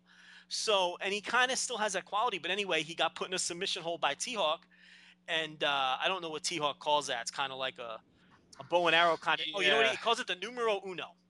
Numero. Okay. Uh, so, so uh, uh, I believe he calls it yeah the, the numero uno, and uh, and and it's uh, they they threw in the towel because the towel would not give up, and uh, so uh, Shingo threw in the towel. I wasn't sure who threw it in the night of the show, but I'm told it was uh, it They didn't. Yeah, the camera didn't get to it. I don't believe because I was trying to make a note of it. Yeah, I don't think they got to it, but it was so it was Shingo.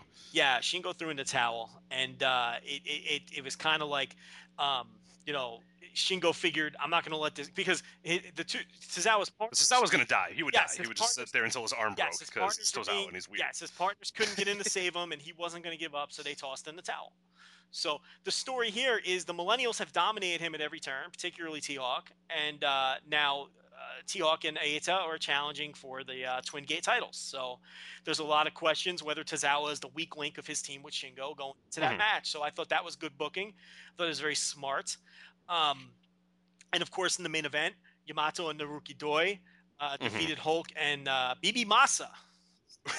Which I thought your description was good. I did read your description before I watched the match, Yeah. and, and and you sort of said that he in, instead of looking like BB Hulk, he looked like uh, the Razor Ramon Hardgay, Yes. and yeah, he that was uh, This was Masaki Mochizuki. was was looking very um yeah, well, this, this not cool. I, I The story here, like an '80s gay, yeah, clad black, or something, black like- leather, absolutely. like the hat and the yeah. It was a it was a Well, it was Masaki Mochizuki, for those who don't know, and uh, he he agreed to team with BB Hulk, who is sort of without a unit at the moment, yes. ever since losing the feud to well, losing Mhm. the rights to the name to uh, to uh, his mad former Mad Blankey uh, unit mates, who he's feuding with, and uh, he he wanted uh, you know Masaki Mochizuki agreed to team with him in the main event of this show, but. Uh, you know, BB Hulk said that uh, he would team with him, but he's got to. Uh, he's gonna basically Mochizuki said you need to bring back your dance if I'm going to team with you. You need to bring because BB Hulk used to do that elaborate dance when he was a babyface Mhm. before his matches. So BB Hulk said, "All right, you know what? I'll do the dance. That's fine, but you got to do the dance too." So Mochizuki agreed. He came out as uh, BB Masa and uh, dressed in.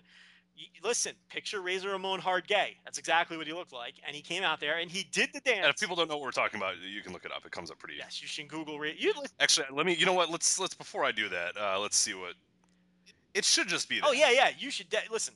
If you don't, It shouldn't. You shouldn't get clouded up. No, you're good. you- It's all Razor Ramon Hard Gay. I don't want to. I don't want people to like look it up at work and they're like, oh god, like no, it's Now, listen, if you're not familiar with Razor Ramon Hard Gay, you should look it up anyway. Okay, that was all that Right, was all exactly. the rage about you know eight years ago or whatever it was. Uh, but uh, people who don't know who Razor Ramon Hard Gay is think we're absolutely insane. Razor Ramon Hard Gay? What the fuck are they talking about? Anyway, um, Google it. Yeah.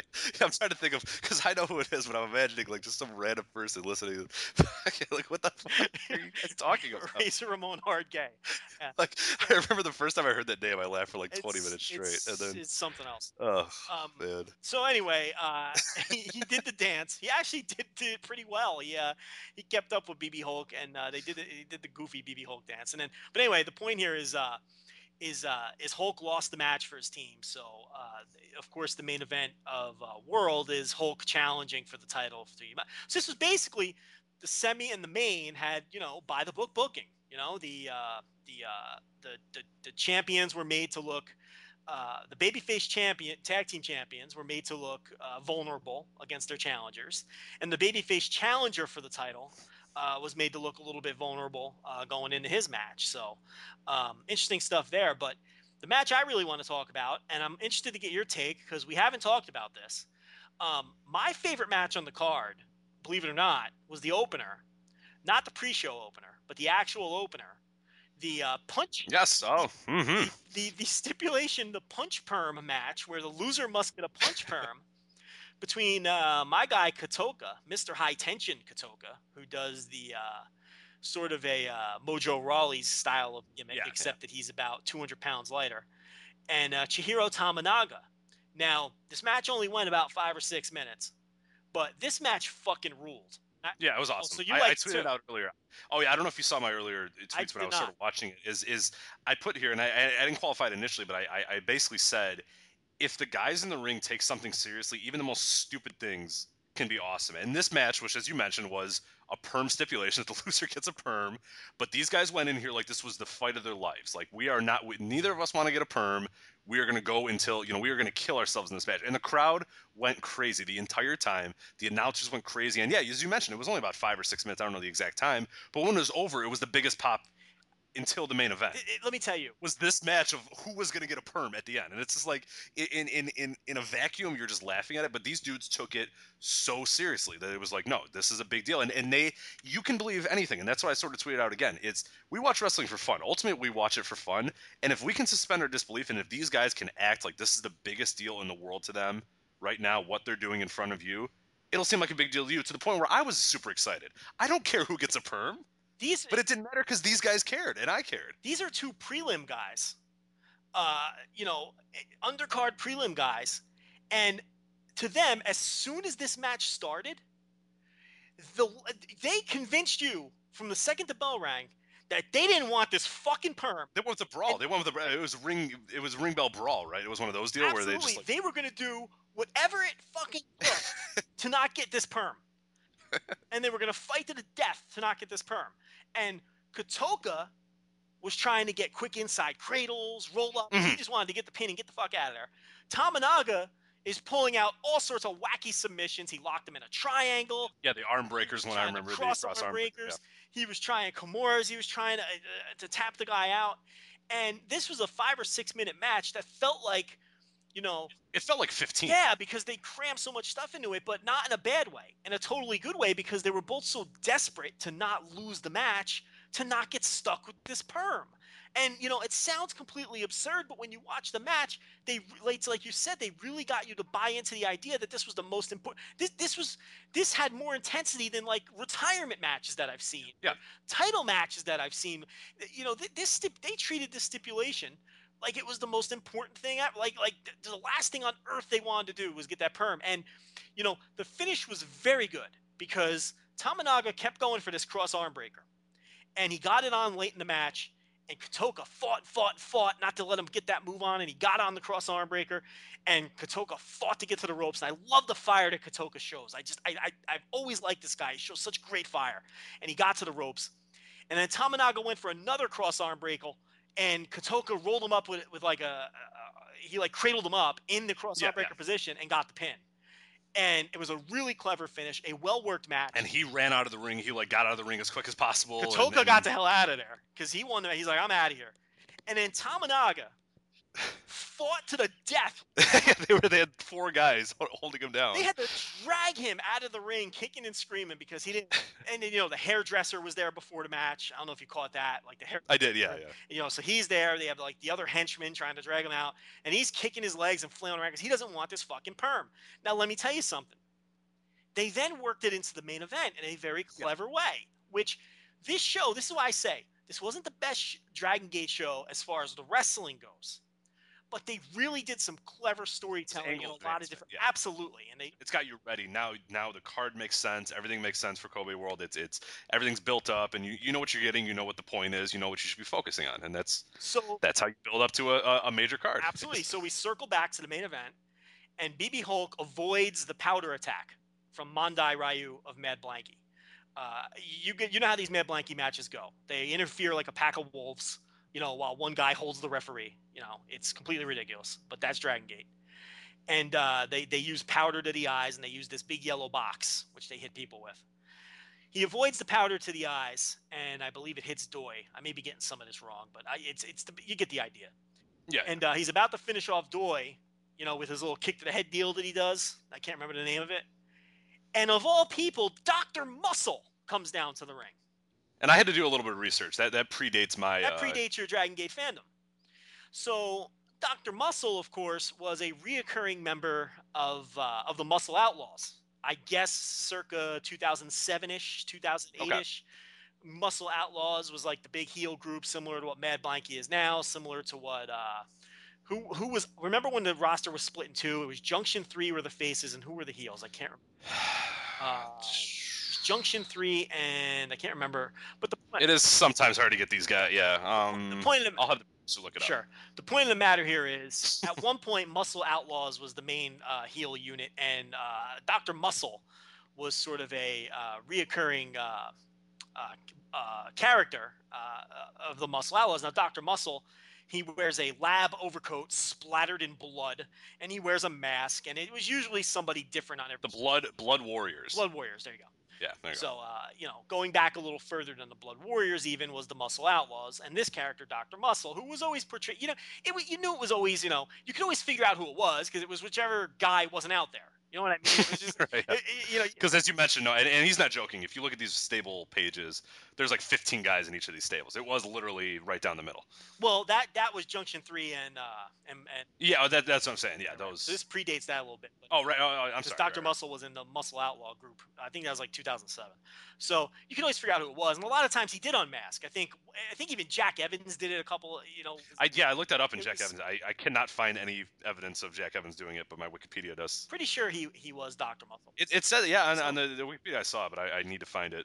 a couple other guys. But the point is, we haven't seen Dr. Muscle in a long time. And when Muscle Outlaws broke up and splintered off into a bunch of different units, the Muscle Outlaw character had vowed, I will keep Muscle, you know, the Muscle Outlaws intact forever by myself. And everybody just laughed it off because it's just this fringe character. You know what I mean? But here he comes years later. This literally, this this character hasn't made an appearance in years. And uh, so Dr. Muscle comes down to the ring just as uh, BB Hulk is about to finish off uh, Doi with the yellow box, with the Mad Blankey yellow box, hits Yep. hits him in the head. Doi gets the win, and uh, you know then Doi cuts the promos, you know, and I don't know what the hell he said, but he he said Dr. Muscle about a million times, and then Dr. Muscle went to remove the mask, and I was like, holy shit, who's gonna be? Takes off the mask, and it's Chihiro Tominaga from the opener with his with his new perm. His punch perm. He's got his punch perm, and uh, much like Mr. QQ uh, Toyonaka Dolphin, he is embracing the fact that he has the perm, and he now wants to be known as Punch Tominaga. So he took a negative, turned it into a positive, and they elevated a guy. Yep. They took a guy Instantly, from the instantly. prelims In one night. in one night, lost the prelim, got a perm. Everyone thought they're going to go down the, the comedy road with him, and he's just going to stay a prelim guy. And he joins the top heel unit, uh, affects the main event, and then talks a bunch of shit about Shingo of all people, because he's got some issues with Shingo, some unresolved issues with Shingo. Because that's the thing about Dragon Gate 2. If you really dig deep into Dragon Gate, it's a lot like Chikara in the respect that the storylines really do run deep, and they don't forget about anything it's almost like you know how in WWE, if it didn't happen in the last two pay per view cycles, it never happened. Yeah. You know what I mean? It's like It's dead. Yeah. it, it, it never happened. You're not supposed to remember it. Vince McMahon had that famous quote that I always refer back to in The Observer about a year ago, where he said to a writer, How the hell am I supposed to remember what you're talking about? I don't remember what happened two weeks ago on Raw. Why do you Yeah. why do you think the viewers remember what happened two weeks ago on Raw? Vince McMahon said that. Just to give you an idea of how they view you as a viewer Right. and why they drive you nuts with their lack of continuity. Dragon Gate is a lot like Chikara, where the continuity is everything, and they pay micro attention to the continuity. So anyway, Tominaga has an issue with Shingo. He's calling out Shingo. He's calling himself Punch Tominaga. He's part of of, uh, of Mad Blankey now. They drew something from the past to throw those people a bone with the Dr. Muscle thing. They built another guy for the future. They elevated a guy. It's- Look, he's going to be the bottom guy in Mad Blankey. You know, I'm not saying the guy's a superstar now, but this is an elevation for him. He's gone from just Oh, certainly. Yeah. yeah, he's just gone from an underneath guy who was used in prelims and pre-show matches and everything else, and now he's in the top heel unit. And I don't know what the hell he said in this promo, but his facial expressions and his mannerisms were very good, and uh, the fans definitely reacted to it. That was the last guy they expected under that mask. So, um, from a storyline standpoint, from a getting you set up for the big show as a go home show standpoint, I enjoyed this show a lot. I talked a lot about it. Go ahead and give your thoughts. Yeah, no, I, I, I agree with you. There was a few. Um, I, I did. Uh, my initial thoughts were, yeah, the, the opener, uh, the actual actual show opener, the, the punch perm match was was my favorite. And I looked it up just to clarify because I wanted to. Um, I'm sho- I was shocked that it was five minutes. It is. Yeah, it's five minutes and 37 minutes, or uh, five five minutes 37 seconds, which is There you go. insane because it feels like it's 15, like you said, and I absolutely thought that as well. So I was, was kind of shocked by that. Um, other things that stood out to me, um, I'm trying to think. I, I did like the Tozawa uh, the Shingo uh, versus the, the Millennials, the the Shingo uh, Nation uh, versus the Millennials one. That was I thought I thought that was solid. I thought that was probably my I don't know if it was second, maybe third favorite match on, on the card. One match that really did disappoint me though was the uh, the UT uh, Santa Maria Dragon Kid K-ness. I mean, I could list it's 45 people. Uh, Jimmy uh, and then the the Dolphin Man. It was That- okay. It was it was it was uh it was uh three way. You talking about the three way? Yeah, yeah, yeah, it was UT, Jim, uh, it was, it was- okay. It was Jimmy Kagetora, Mr. QQ, Tanizaki Naoki, Toyonaka Dolphin, um, versus Dragon U- Kid and K-ness. versus UT and Yusuke Santa Maria versus Dragon Kid and K-ness. Is that the match you're talking about? Yeah, that, that was the one. Yeah, that, that I thought was I was a little disappointed by that, just because these guys. I mean, there, there's a lot of guys in there that I'm kind of into. It might have been a timing issue as well. It, it, it seemed like that match was pretty rushed. It, it was nine minutes and 23 or 28 seconds, but it, it seemed to really go by fast. And there was nothing that really stood out to me. It, was- it. It, wasn't enough of what you sort of get in the Dragon Gate matches, where if you, you know we say these things don't stand out all the time, but it's because they do so much like good stuff and so many good spots and that sort of stuff that a lot of times you just kind of get lose track of what's going on. This one just seemed kind of like a cluster. There wasn't too much that was in there. Um, I thought the uh, the Yoshino Ricochet versus Sumu, uh, the um, Jimmy Susumu and the uh, Horiguchi that that I enjoyed. Um, Ricochet, I did want to get your thoughts on this because I kind of made a note of it. What do you think about Ricochet moving forward with Dragon Gate? Does it does it feel to you like there's sort of pumping brakes on him a little bit Yes, I think in the that, in the uh, case that's I, I wrote a note about that that it seemed I mean compared to how you usually how they usually portrayed Ricochet what they sort of said about Ricochet it seemed very you know don't worry about this guy isn't the long term star that we thought he was maybe a little bit ago maybe I don't know if you caught that as well yeah. I, I, do, I have. I, I think maybe they might know something we don't. We've all heard the New Japan rumors. We know that New Japan wants to use him more. We don't know anything about his contract status or how that even works in Dragon Gate. I suppose we can reach out to some people and try to find Yeah. out. Um, and maybe we'll try to do that before the next show. But it does seem like he's not being buried or uh, necessarily. I mean, his his side won this match, and he's in a huge, huge, huge match at, at the Yeah, World right. Show. But he's in a huge match in the respect that it's going to be a huge match from a work rate and a unique, you know, special kind of match perspective, not necessarily from a storyline perspective, Mhm. which kind of backs this up too. So, you know, they could know, they might realize that he might be uh, one foot out the door. Who knows? So Yeah. I guess we can segue that into going over this amazing, I think it's going to be just an amazing Absolutely, card at, uh, it might be it might be the final hurrah or the last hurrah for Ustream as well and so Ustream might go out with we'll a bang. out for that yeah because on paper this has show of the year potential without a doubt and uh, i'm going to go over the card quickly there's two pre we'll do we'll, I think we'll do a more exhaustive preview um sure in the coming weeks probably next week but yeah we can do it yeah let's do it now um but but, quickly the the there's two pre-show matches on this one um, there's uh, Sachihoko Boy against Mr. High Tension Kotoka versus uh, Ryotsu Shimizu. That's a three-way, and that's not really a throwaway. It's not going to get any time on a show like this as a pre-show match. But those are three guys I really like.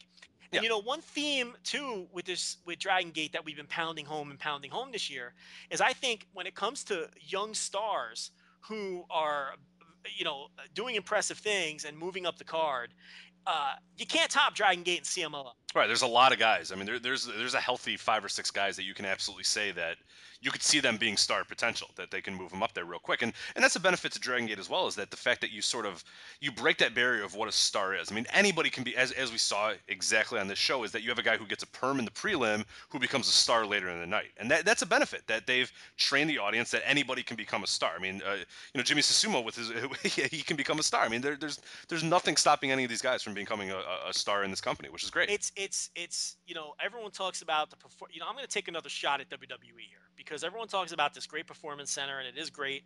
They talk about NXT. I'm sorry, Dragon Gate and CMLL have more bright young potential stars than WWE does. Mhm. And uh, maybe that's not fair because a lot of the uh, potential breakout stars from NXT are already on the main roster now, whether it's Bray Wyatt or Roman Reigns or or uh, or Seth Rollins. Those guys, I mean, come on. I, people saying that though, that's old news. I mean, you know, some of those guys have been around for two, three years now. that's what I mean. That's and that's two years it's ago that it's we're talking. you know, if you're just talking about straight up, you know, legitimately young guys who have come through the system, Dragon Gate and CMLL are blowing away the WWE right now. And we uh, talked we talked CMLL uh, last week with Dylan. If you guys haven't listened to that, if you want sort of a primer on Lucha, he, he's a guy that definitely did a great job with that. And we, we talked about the, the young stars at CMLL, and, there, and there's there's numerous. with them. There's probably a half a dozen of them, if not more, and they're all. And some of them are, you know, we joke about Hechicero, but they've got a half a dozen guys who are legitimate rookies at CMLL, Yeah. Who are, or at least feel like. I mean, I think the biggest thing with with, with and we sort of will we'll, we argue, you know, we'll do our, our insanely long arguments about what a true rookie is, but really in the in the grand sense of wrestling, a rookie is just a guy that hasn't been super exposed yet. So we can we can laugh about Hechicero and how you know the NWO was formed the day he debuted or whatever, but which might be true actually if, if you look at the research. But but still, he's new to that audience in a lot of ways, and that's all that matters and, really. and, when and, when, and not only that, aside from Hechicero, they have guys who are like legitimate rookies by any definition. no, like the, the Kevin Arrow is like 20 years old. and and He's like a, a baby. has been Yeah. wrestling since you know within a year, and, and all those guys, uh, and uh, Star Junior, you know all those guys, and and and with Dragon Gate, you know they have a, so many young stars that they've that they've started to move up the card this year. Whether it's you know we just saw that the, the the angle they did with Tominaga, but you have the entire Millennials unit, Yeah, which is That's which it. is The, the, the unit was designed to, to get all those to guys get young guys become over. stars. Mean, the whole yeah, thing is it's, it's people born after 1990 is the whole Mhm. essence of the gimmick. And you have Kotoka and you have, you know, the guy who might, you know, Shimizu might be the best of the bunch. And, you know, Yeah. he's still, you know, he's still stuck in doing a goofy anime gimmick. And eventually he'll break out of that. you know, eventually they'll break him out of that and, and, and he'll kick that a little bit. But certainly in the ring, he's shown some things. And, um, you know, it, it, there's just I just wanted to make note of that because that was a big theme of the review I wrote for that Rainbow Gate show. Is is just Dragon Gate is just loaded with Yeah. these with these good young stars, uh, with the potential to move up. And Yusuke Santa Maria is another one. You know, uh, it's it's you know that that gimmick is just it just it just works. It just it, he's so good at. it.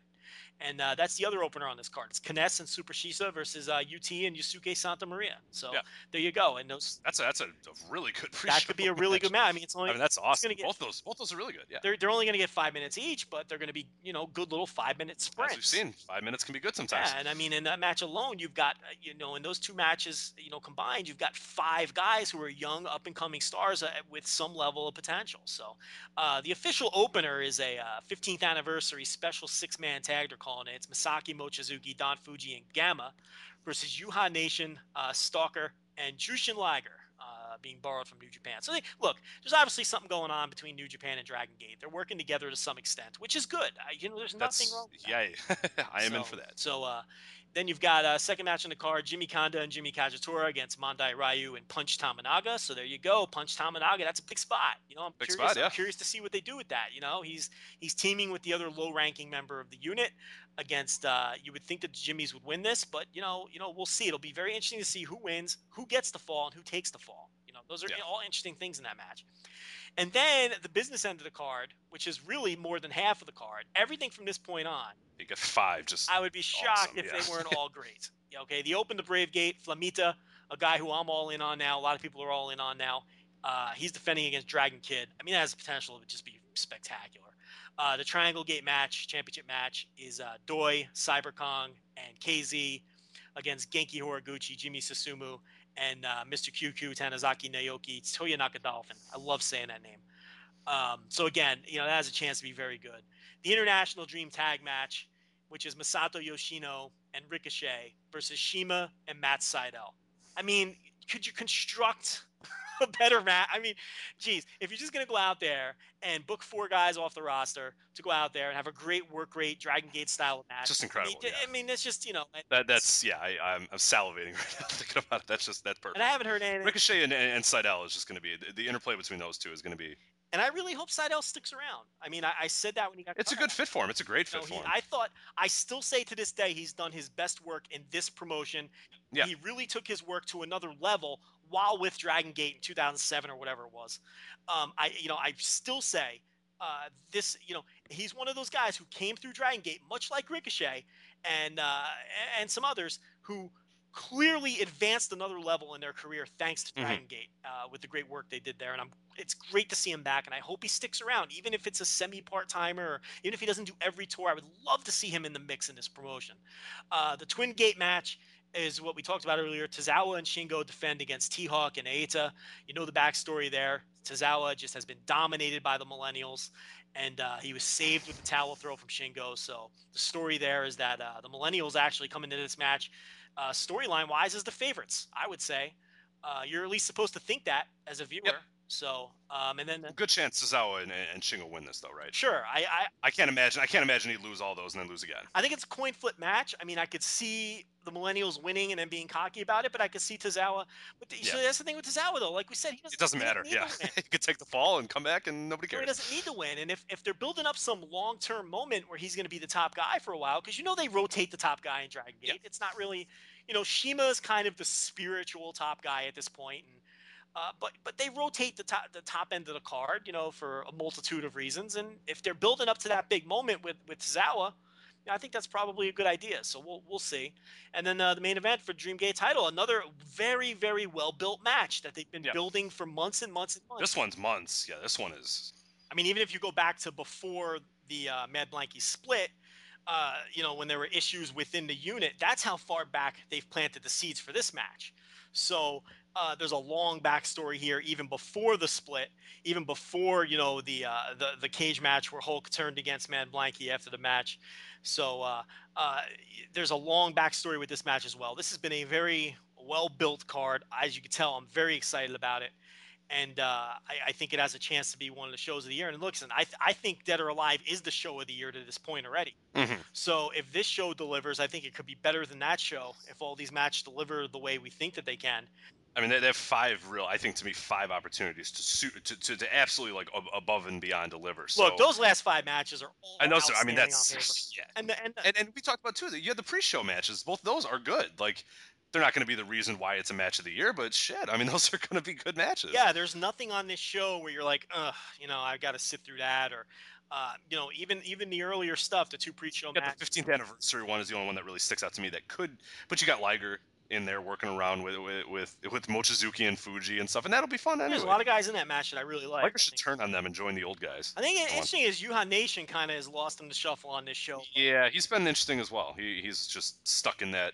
But they did elevate. They see they elevated him to some extent earlier in the year when he had the match against Rick. Mhm. Remember, Ricochet defended the title against him, and uh, you know, so I, I kind of think they're just laying low with him for now. Yeah, and he can. uh, The second you turn that on too, and that's a good thing about Dragon. They can just sort of say, okay, it's on. This is the guy now, right? And they do that. and then you focus on him, and they have him win a bunch of matches. Now you know that he's the guy.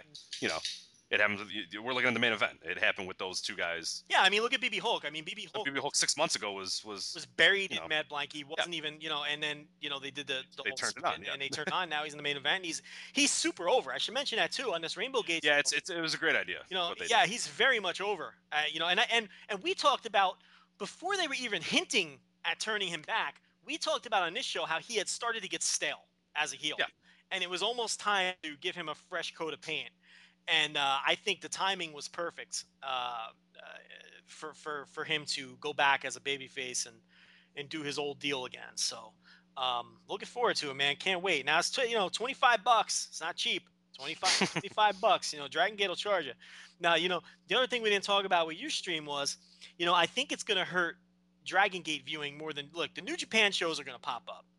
yeah, you'll get those up within. Dragon, you know, Once it's gone, people will understand that, and there'll be more than enough people that will get it up there as soon as they can. they, tra- if they, yeah, because they, they they traditionally will pop up. You, you get the random one here or there, like that July show from 2012 that never did, but Dragon Gate is always a little sketchy. I mean, there's Infinity episodes that never emerge.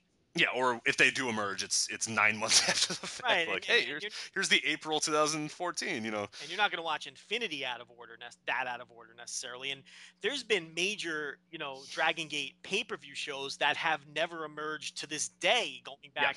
So Dragon Gate, I'd worry more because all of their pay-per-views were on UStream, which was great. It was like a godsend because the Dragon Gate pay-per-views, it's always you always got to cross your fingers and pray that they emerge. You know, so um, this is a little scary, but I'm glad. yeah, and they and they didn't. Uh, whereas New Japan is another thing we mentioned as well. They they were they were putting everything they could out there. Mhm.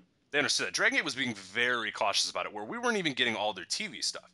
We were getting most of the, the, the big, big, big shows, but everything in between was was sometimes they throw you a bone. They were giving you like sometimes we get this Rainbow Gate thing, Sure. but other times we wouldn't. were- I mean, other times we'd go six months without a show. Well, they were giving you every pay per view, and they were giving you the occasional Korakuen show. But you didn't know. I mean, it wasn't. No, there was no schedule. Listen, it wasn't all of them. Like it's like you're saying, it was the occasional Korakuen show. It wasn't every go home show, but it was the occasional one. And uh, those most of those turn out to be Infinity episodes anyway. But it's like I was saying earlier, it's good to be able to watch them live, and then you know, and and and the fact that you know, again, sometimes Infinity just doesn't emerge for whatever reason. So Let, let's let, let me talk about this real, real quick because I know, I know you had sort of discussed with other people uh, a little bit about it, but in your mind, so UStream goes away. Let, let's let's assume that there isn't somebody that comes out and replaces it. That that there isn't a live cast or TV or whatever the hell uh, CMLL Triple Mania is going to be on, and, and these sort of things that in or, or, or, AAA. Um, in your mind, it, does that really hurt your enjoyment of Dragon Gate and New Japan, or are you still because we're hardcore. I mean, you're, we're obviously we're doing this thing. Is that something that you might say, ah, whatever, it's not that big of a deal. I'm still going to watch it, or because I mean, to me, I take a lot, and I know you do as well. You take a lot of watching that live, and and, we've talked about that too. Of of even with the iPay per views, where if I get them a few days later, I kind of lose interest. I want to be in the moment. I want to be watching it when others are watching. I want to be the first one to see this. I want to see it while you're seeing it. Whereas if I'm watching stuff three or four days later, it kind of gets lost. And I mean, I follow enough people on Twitter and I follow enough Facebook accounts that I'm going to know the results. And that hurts. I For mean, it's, me- it's not the same as. for me, it's not so much watching it live; it's watching it unspoiled. Okay. I can get into the show if it's unspoiled. My big thing, I do not enjoy wrestling nearly as much if it's spoiled. Um, that's just my thing. For me, a lot of the drama is is in who wins the match. I yeah, I you know that's it sounds obvious, but there's you know some people who claim that it doesn't matter much to them. To me, it just needs to be The near falls don't mean a thing. Then you're done. right. me. Yeah, I mean, well, that's the thing too. If the style of wrestling you enjoy is very near fall heavy, obviously knowing the outcome is going to hurt your enjoyment of the match. And the style of wrestling that I enjoy is very near fall heavy. Um, I guess to help us kind of get used to the idea that uh, the shows uh, aren't going to be able to be watched live anymore. This July 4th New Japan show uh, did not air on Ustream. I, to me, listen, it never. I don't think they ever listed it as an iPay. They never did. We just kind of assumed. Everyone and that, just that was kind of our and, fault. and I, it, it was never listed as an iPay per view. I was waiting for it to be listed as one, and they never did. But anyway, the big story coming out of that is Kushida defeated Ibushi for the junior title, but that isn't really the big story either. The big story within that story is Kota Ibushi got his lights knocked out, and uh, about two minutes into the match, suffered what had to be a, a pretty bad concussion, and uh, he was just completely. It was lights on, nobody, nobody's home, and uh, Kushida kind of threw a drop kick at him, and Ibushi was literally standing there swaying in the ring. Yeah, and, and we're, we mean literally in literally like the way you're supposed to use literally. Like he was. He was literally on his feet- swaying, out on his feet, swaying yeah. in the ring. So, um, and and and and the drop kick kind of sort of missed, and uh, uh, Ibushi didn't sell it or move out of the way or do really do anything. And at that point, Kushida knew there was a problem.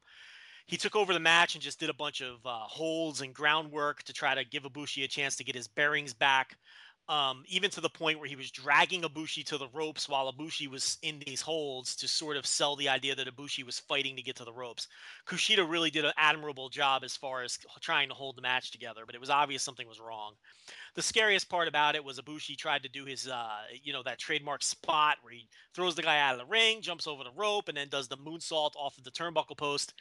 And he slipped off because he couldn't keep his balance. And at that point, you knew that there was a serious problem with his head. And uh, you know what? What was even scarier than that is later in the match, after he sort of got his bearings back a little, he went back to the top of the post again, all the way to the top of the post, and did a moonsault off the top of the post to the outside of the ring on Kushida. I have no idea why the referee or Kushida allowed him to do that. I mean, he clearly he was out of it, and that Yeah. really could have been an ugly situation. Uh, But the That could have gotten real bad. Yeah. real bad. I mean, I have no idea after he nearly screwed up the first one, and luckily, it's almost better that he screwed up the first moonsault. attempt. Yeah, if he went to the floor, God only knows what could have. could have gone seriously hurt. So uh, Kushida won the match. It was a shitty match because the guy was concussed. And uh, you know, it, it kind of reminded me of the Undertaker Brock Lesnar because everybody made all Mhm. these excuses because Undertaker had a con- what the hell do I care if somebody had a concussion? A shitty match is a shitty match, and I got to call it like I see it. It wasn't a very good match. Uh, so uh, anyway, um, I really don't want to get into a rant about that. That can be for another day. Uh, I don't see why it's so insulting to call it a bad match, even if somebody had a concussion. I mean, so Yeah. what? He had a concussion. It was a bad match. yeah. No one's saying that it's that we're happy anybody either uh, Undertaker or Bushi had a concussion, but it is what it is, and the matches weren't good because of it. I don't see what the big deal is. Why you have to make excuses? You know, make excuse. Look, people like the Undertaker, and they made excuses for him. I like Ibushi and Kushida. I'm not want to make excuses. The guy got a concussion, and as a result, the match was shit. So you just call it what it is. But anyway, um, Kushida won the match, and uh, the big question is, um, if this was America, there's no way Ibushi would be taking part in this G1 tournament. Right. If this was WWE, they'd put him on the shelf until he passed a battery of tests.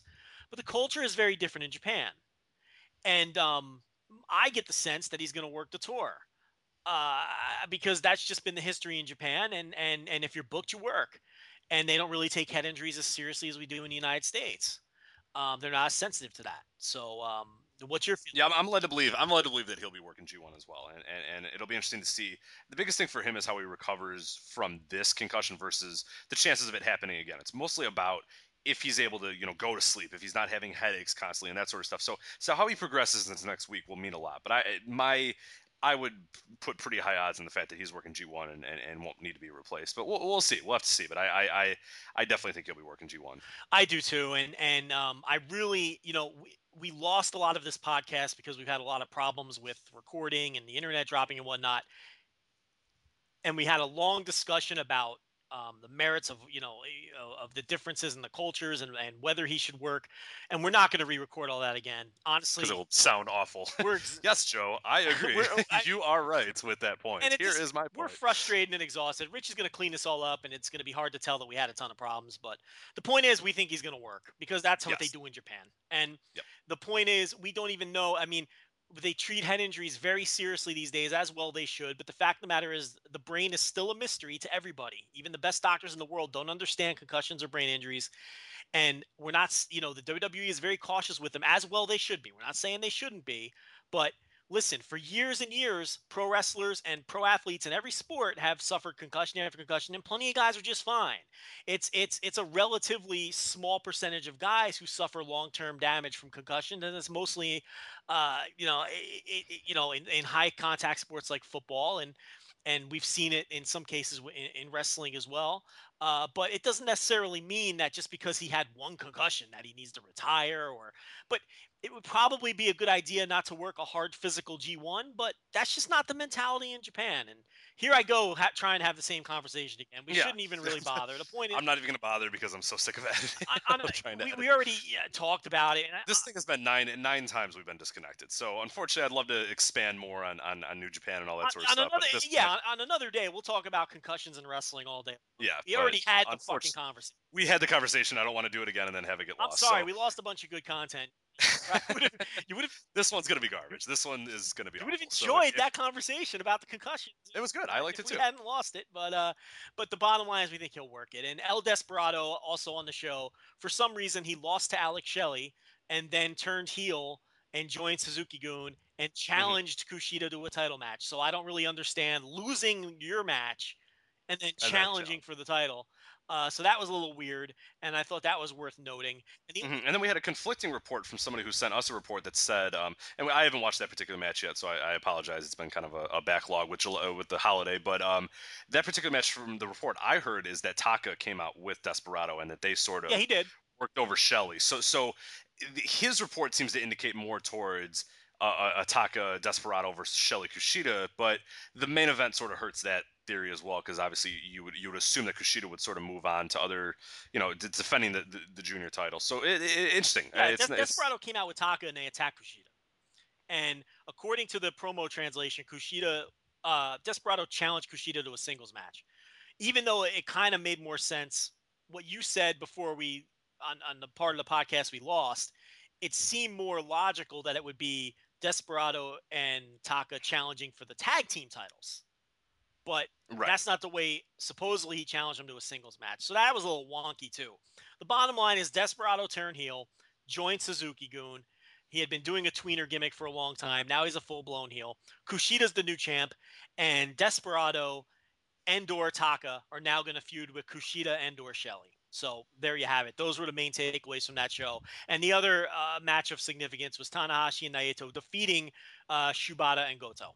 So Jesus Christ. I'm, I'm watching that. We'll get out of here in a second. I'm watching Raw, and, and, and unfortunately, you're, when you're listening to this, Raws are going to be over. Guess what the match is happening at SmackDown? Uh, uh, Who who is Rusev facing at SmackDown, Joe? who is Rusev facing at SmackDown? I don't even know where you're going with this. Okay, Roman fucking Reigns. What? They're giving that away on SmackDown, This company, man. and Reigns has to win that. That is unbelievable. That is unbelievable. They really had something here with Rusev, and they're going to flush it down the toilet. I'll tell you what. I, I just don't get it. I, I just don't get They it. don't deserve. They don't deserve to have anybody ever again. I just don't get it. They really had something with Rusev here. You know? And they did another stare down with Reigns and Triple H last week on Raw. They got no reaction again.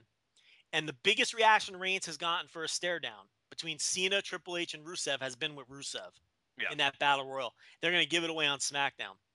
Rusev shouldn't lose a match until WrestleMania. I strongly believe that. I would put the title on Rusev, and I'm not even kidding about that. I think Lesnar's too expensive. I would burn Lesnar's appearances and get him off the books for a company that's bleeding money right now. Well, that that's not true. I would let him main event SummerSlam and see if that leads to a significant jump in subscriptions to the network. If not, then the Undertaker win. Then he's done, It, yeah. it didn't do anything. I w- and I would just burn the appearances now and get them off the books. Yeah, it's over. Yeah, it's you got it. Rusev. especially when you're cutting when you're cutting money left and right. You got Rusev who could do the same thing for a fraction of the price. Who's getting over? He's your new monster, and he's cheaper, and he's fresh. You know what I mean? So I don't know. I, I wouldn't beat Rusev. Oh my God, it's way too soon to beat Rusev. What are they doing? Because there's no way Rusev wins that match, right? No, it's got to at least be a fuck finish or something. But that's you can't be doing that with Rusev. It's it's just oh my god, I don't know. I mean, I'm not. I hope I'm not I- I hope watching, I'm not, watching Raw. I don't see the context because I'm going to watch after we're done with this. But he can't win that match. I, No. that- that- that's going to stifle his momentum. It's unbelievable. It's. They've really got something with this guy, and they're going to flush it down the fucking toilet. This is crazy. I I, I just don't get it. I, I don't. breaking news that's not breaking to anybody, but yeah, I, I'm I'm dumbfounded as well. So I'm sure we'll talk about it next week. But uh, I'm ready to wrap up tonight because it's been Yeah, let's get the hell out of here. I show can't of take this. Is, yeah, I- We're actually still on for for this has actually been our longest. I think that we've stayed on the let's fuck it do it live one. So anyway, for Joe Lanza, I'm Rich Kraetsch. Uh, a few little reminders here before I get out real quick. Uh, the G1 contest, as I mentioned, you can join until the first day of the G1. That's at bit.ly. So it's bit.ly slash VOW dash G1 Pick'em, P I C K E M, to join that. Definitely do that. And uh, obviously, yeah, for Joe, uh, I'm Rich. and We'll be back next time on the Voice of Wrestling podcast. Take care.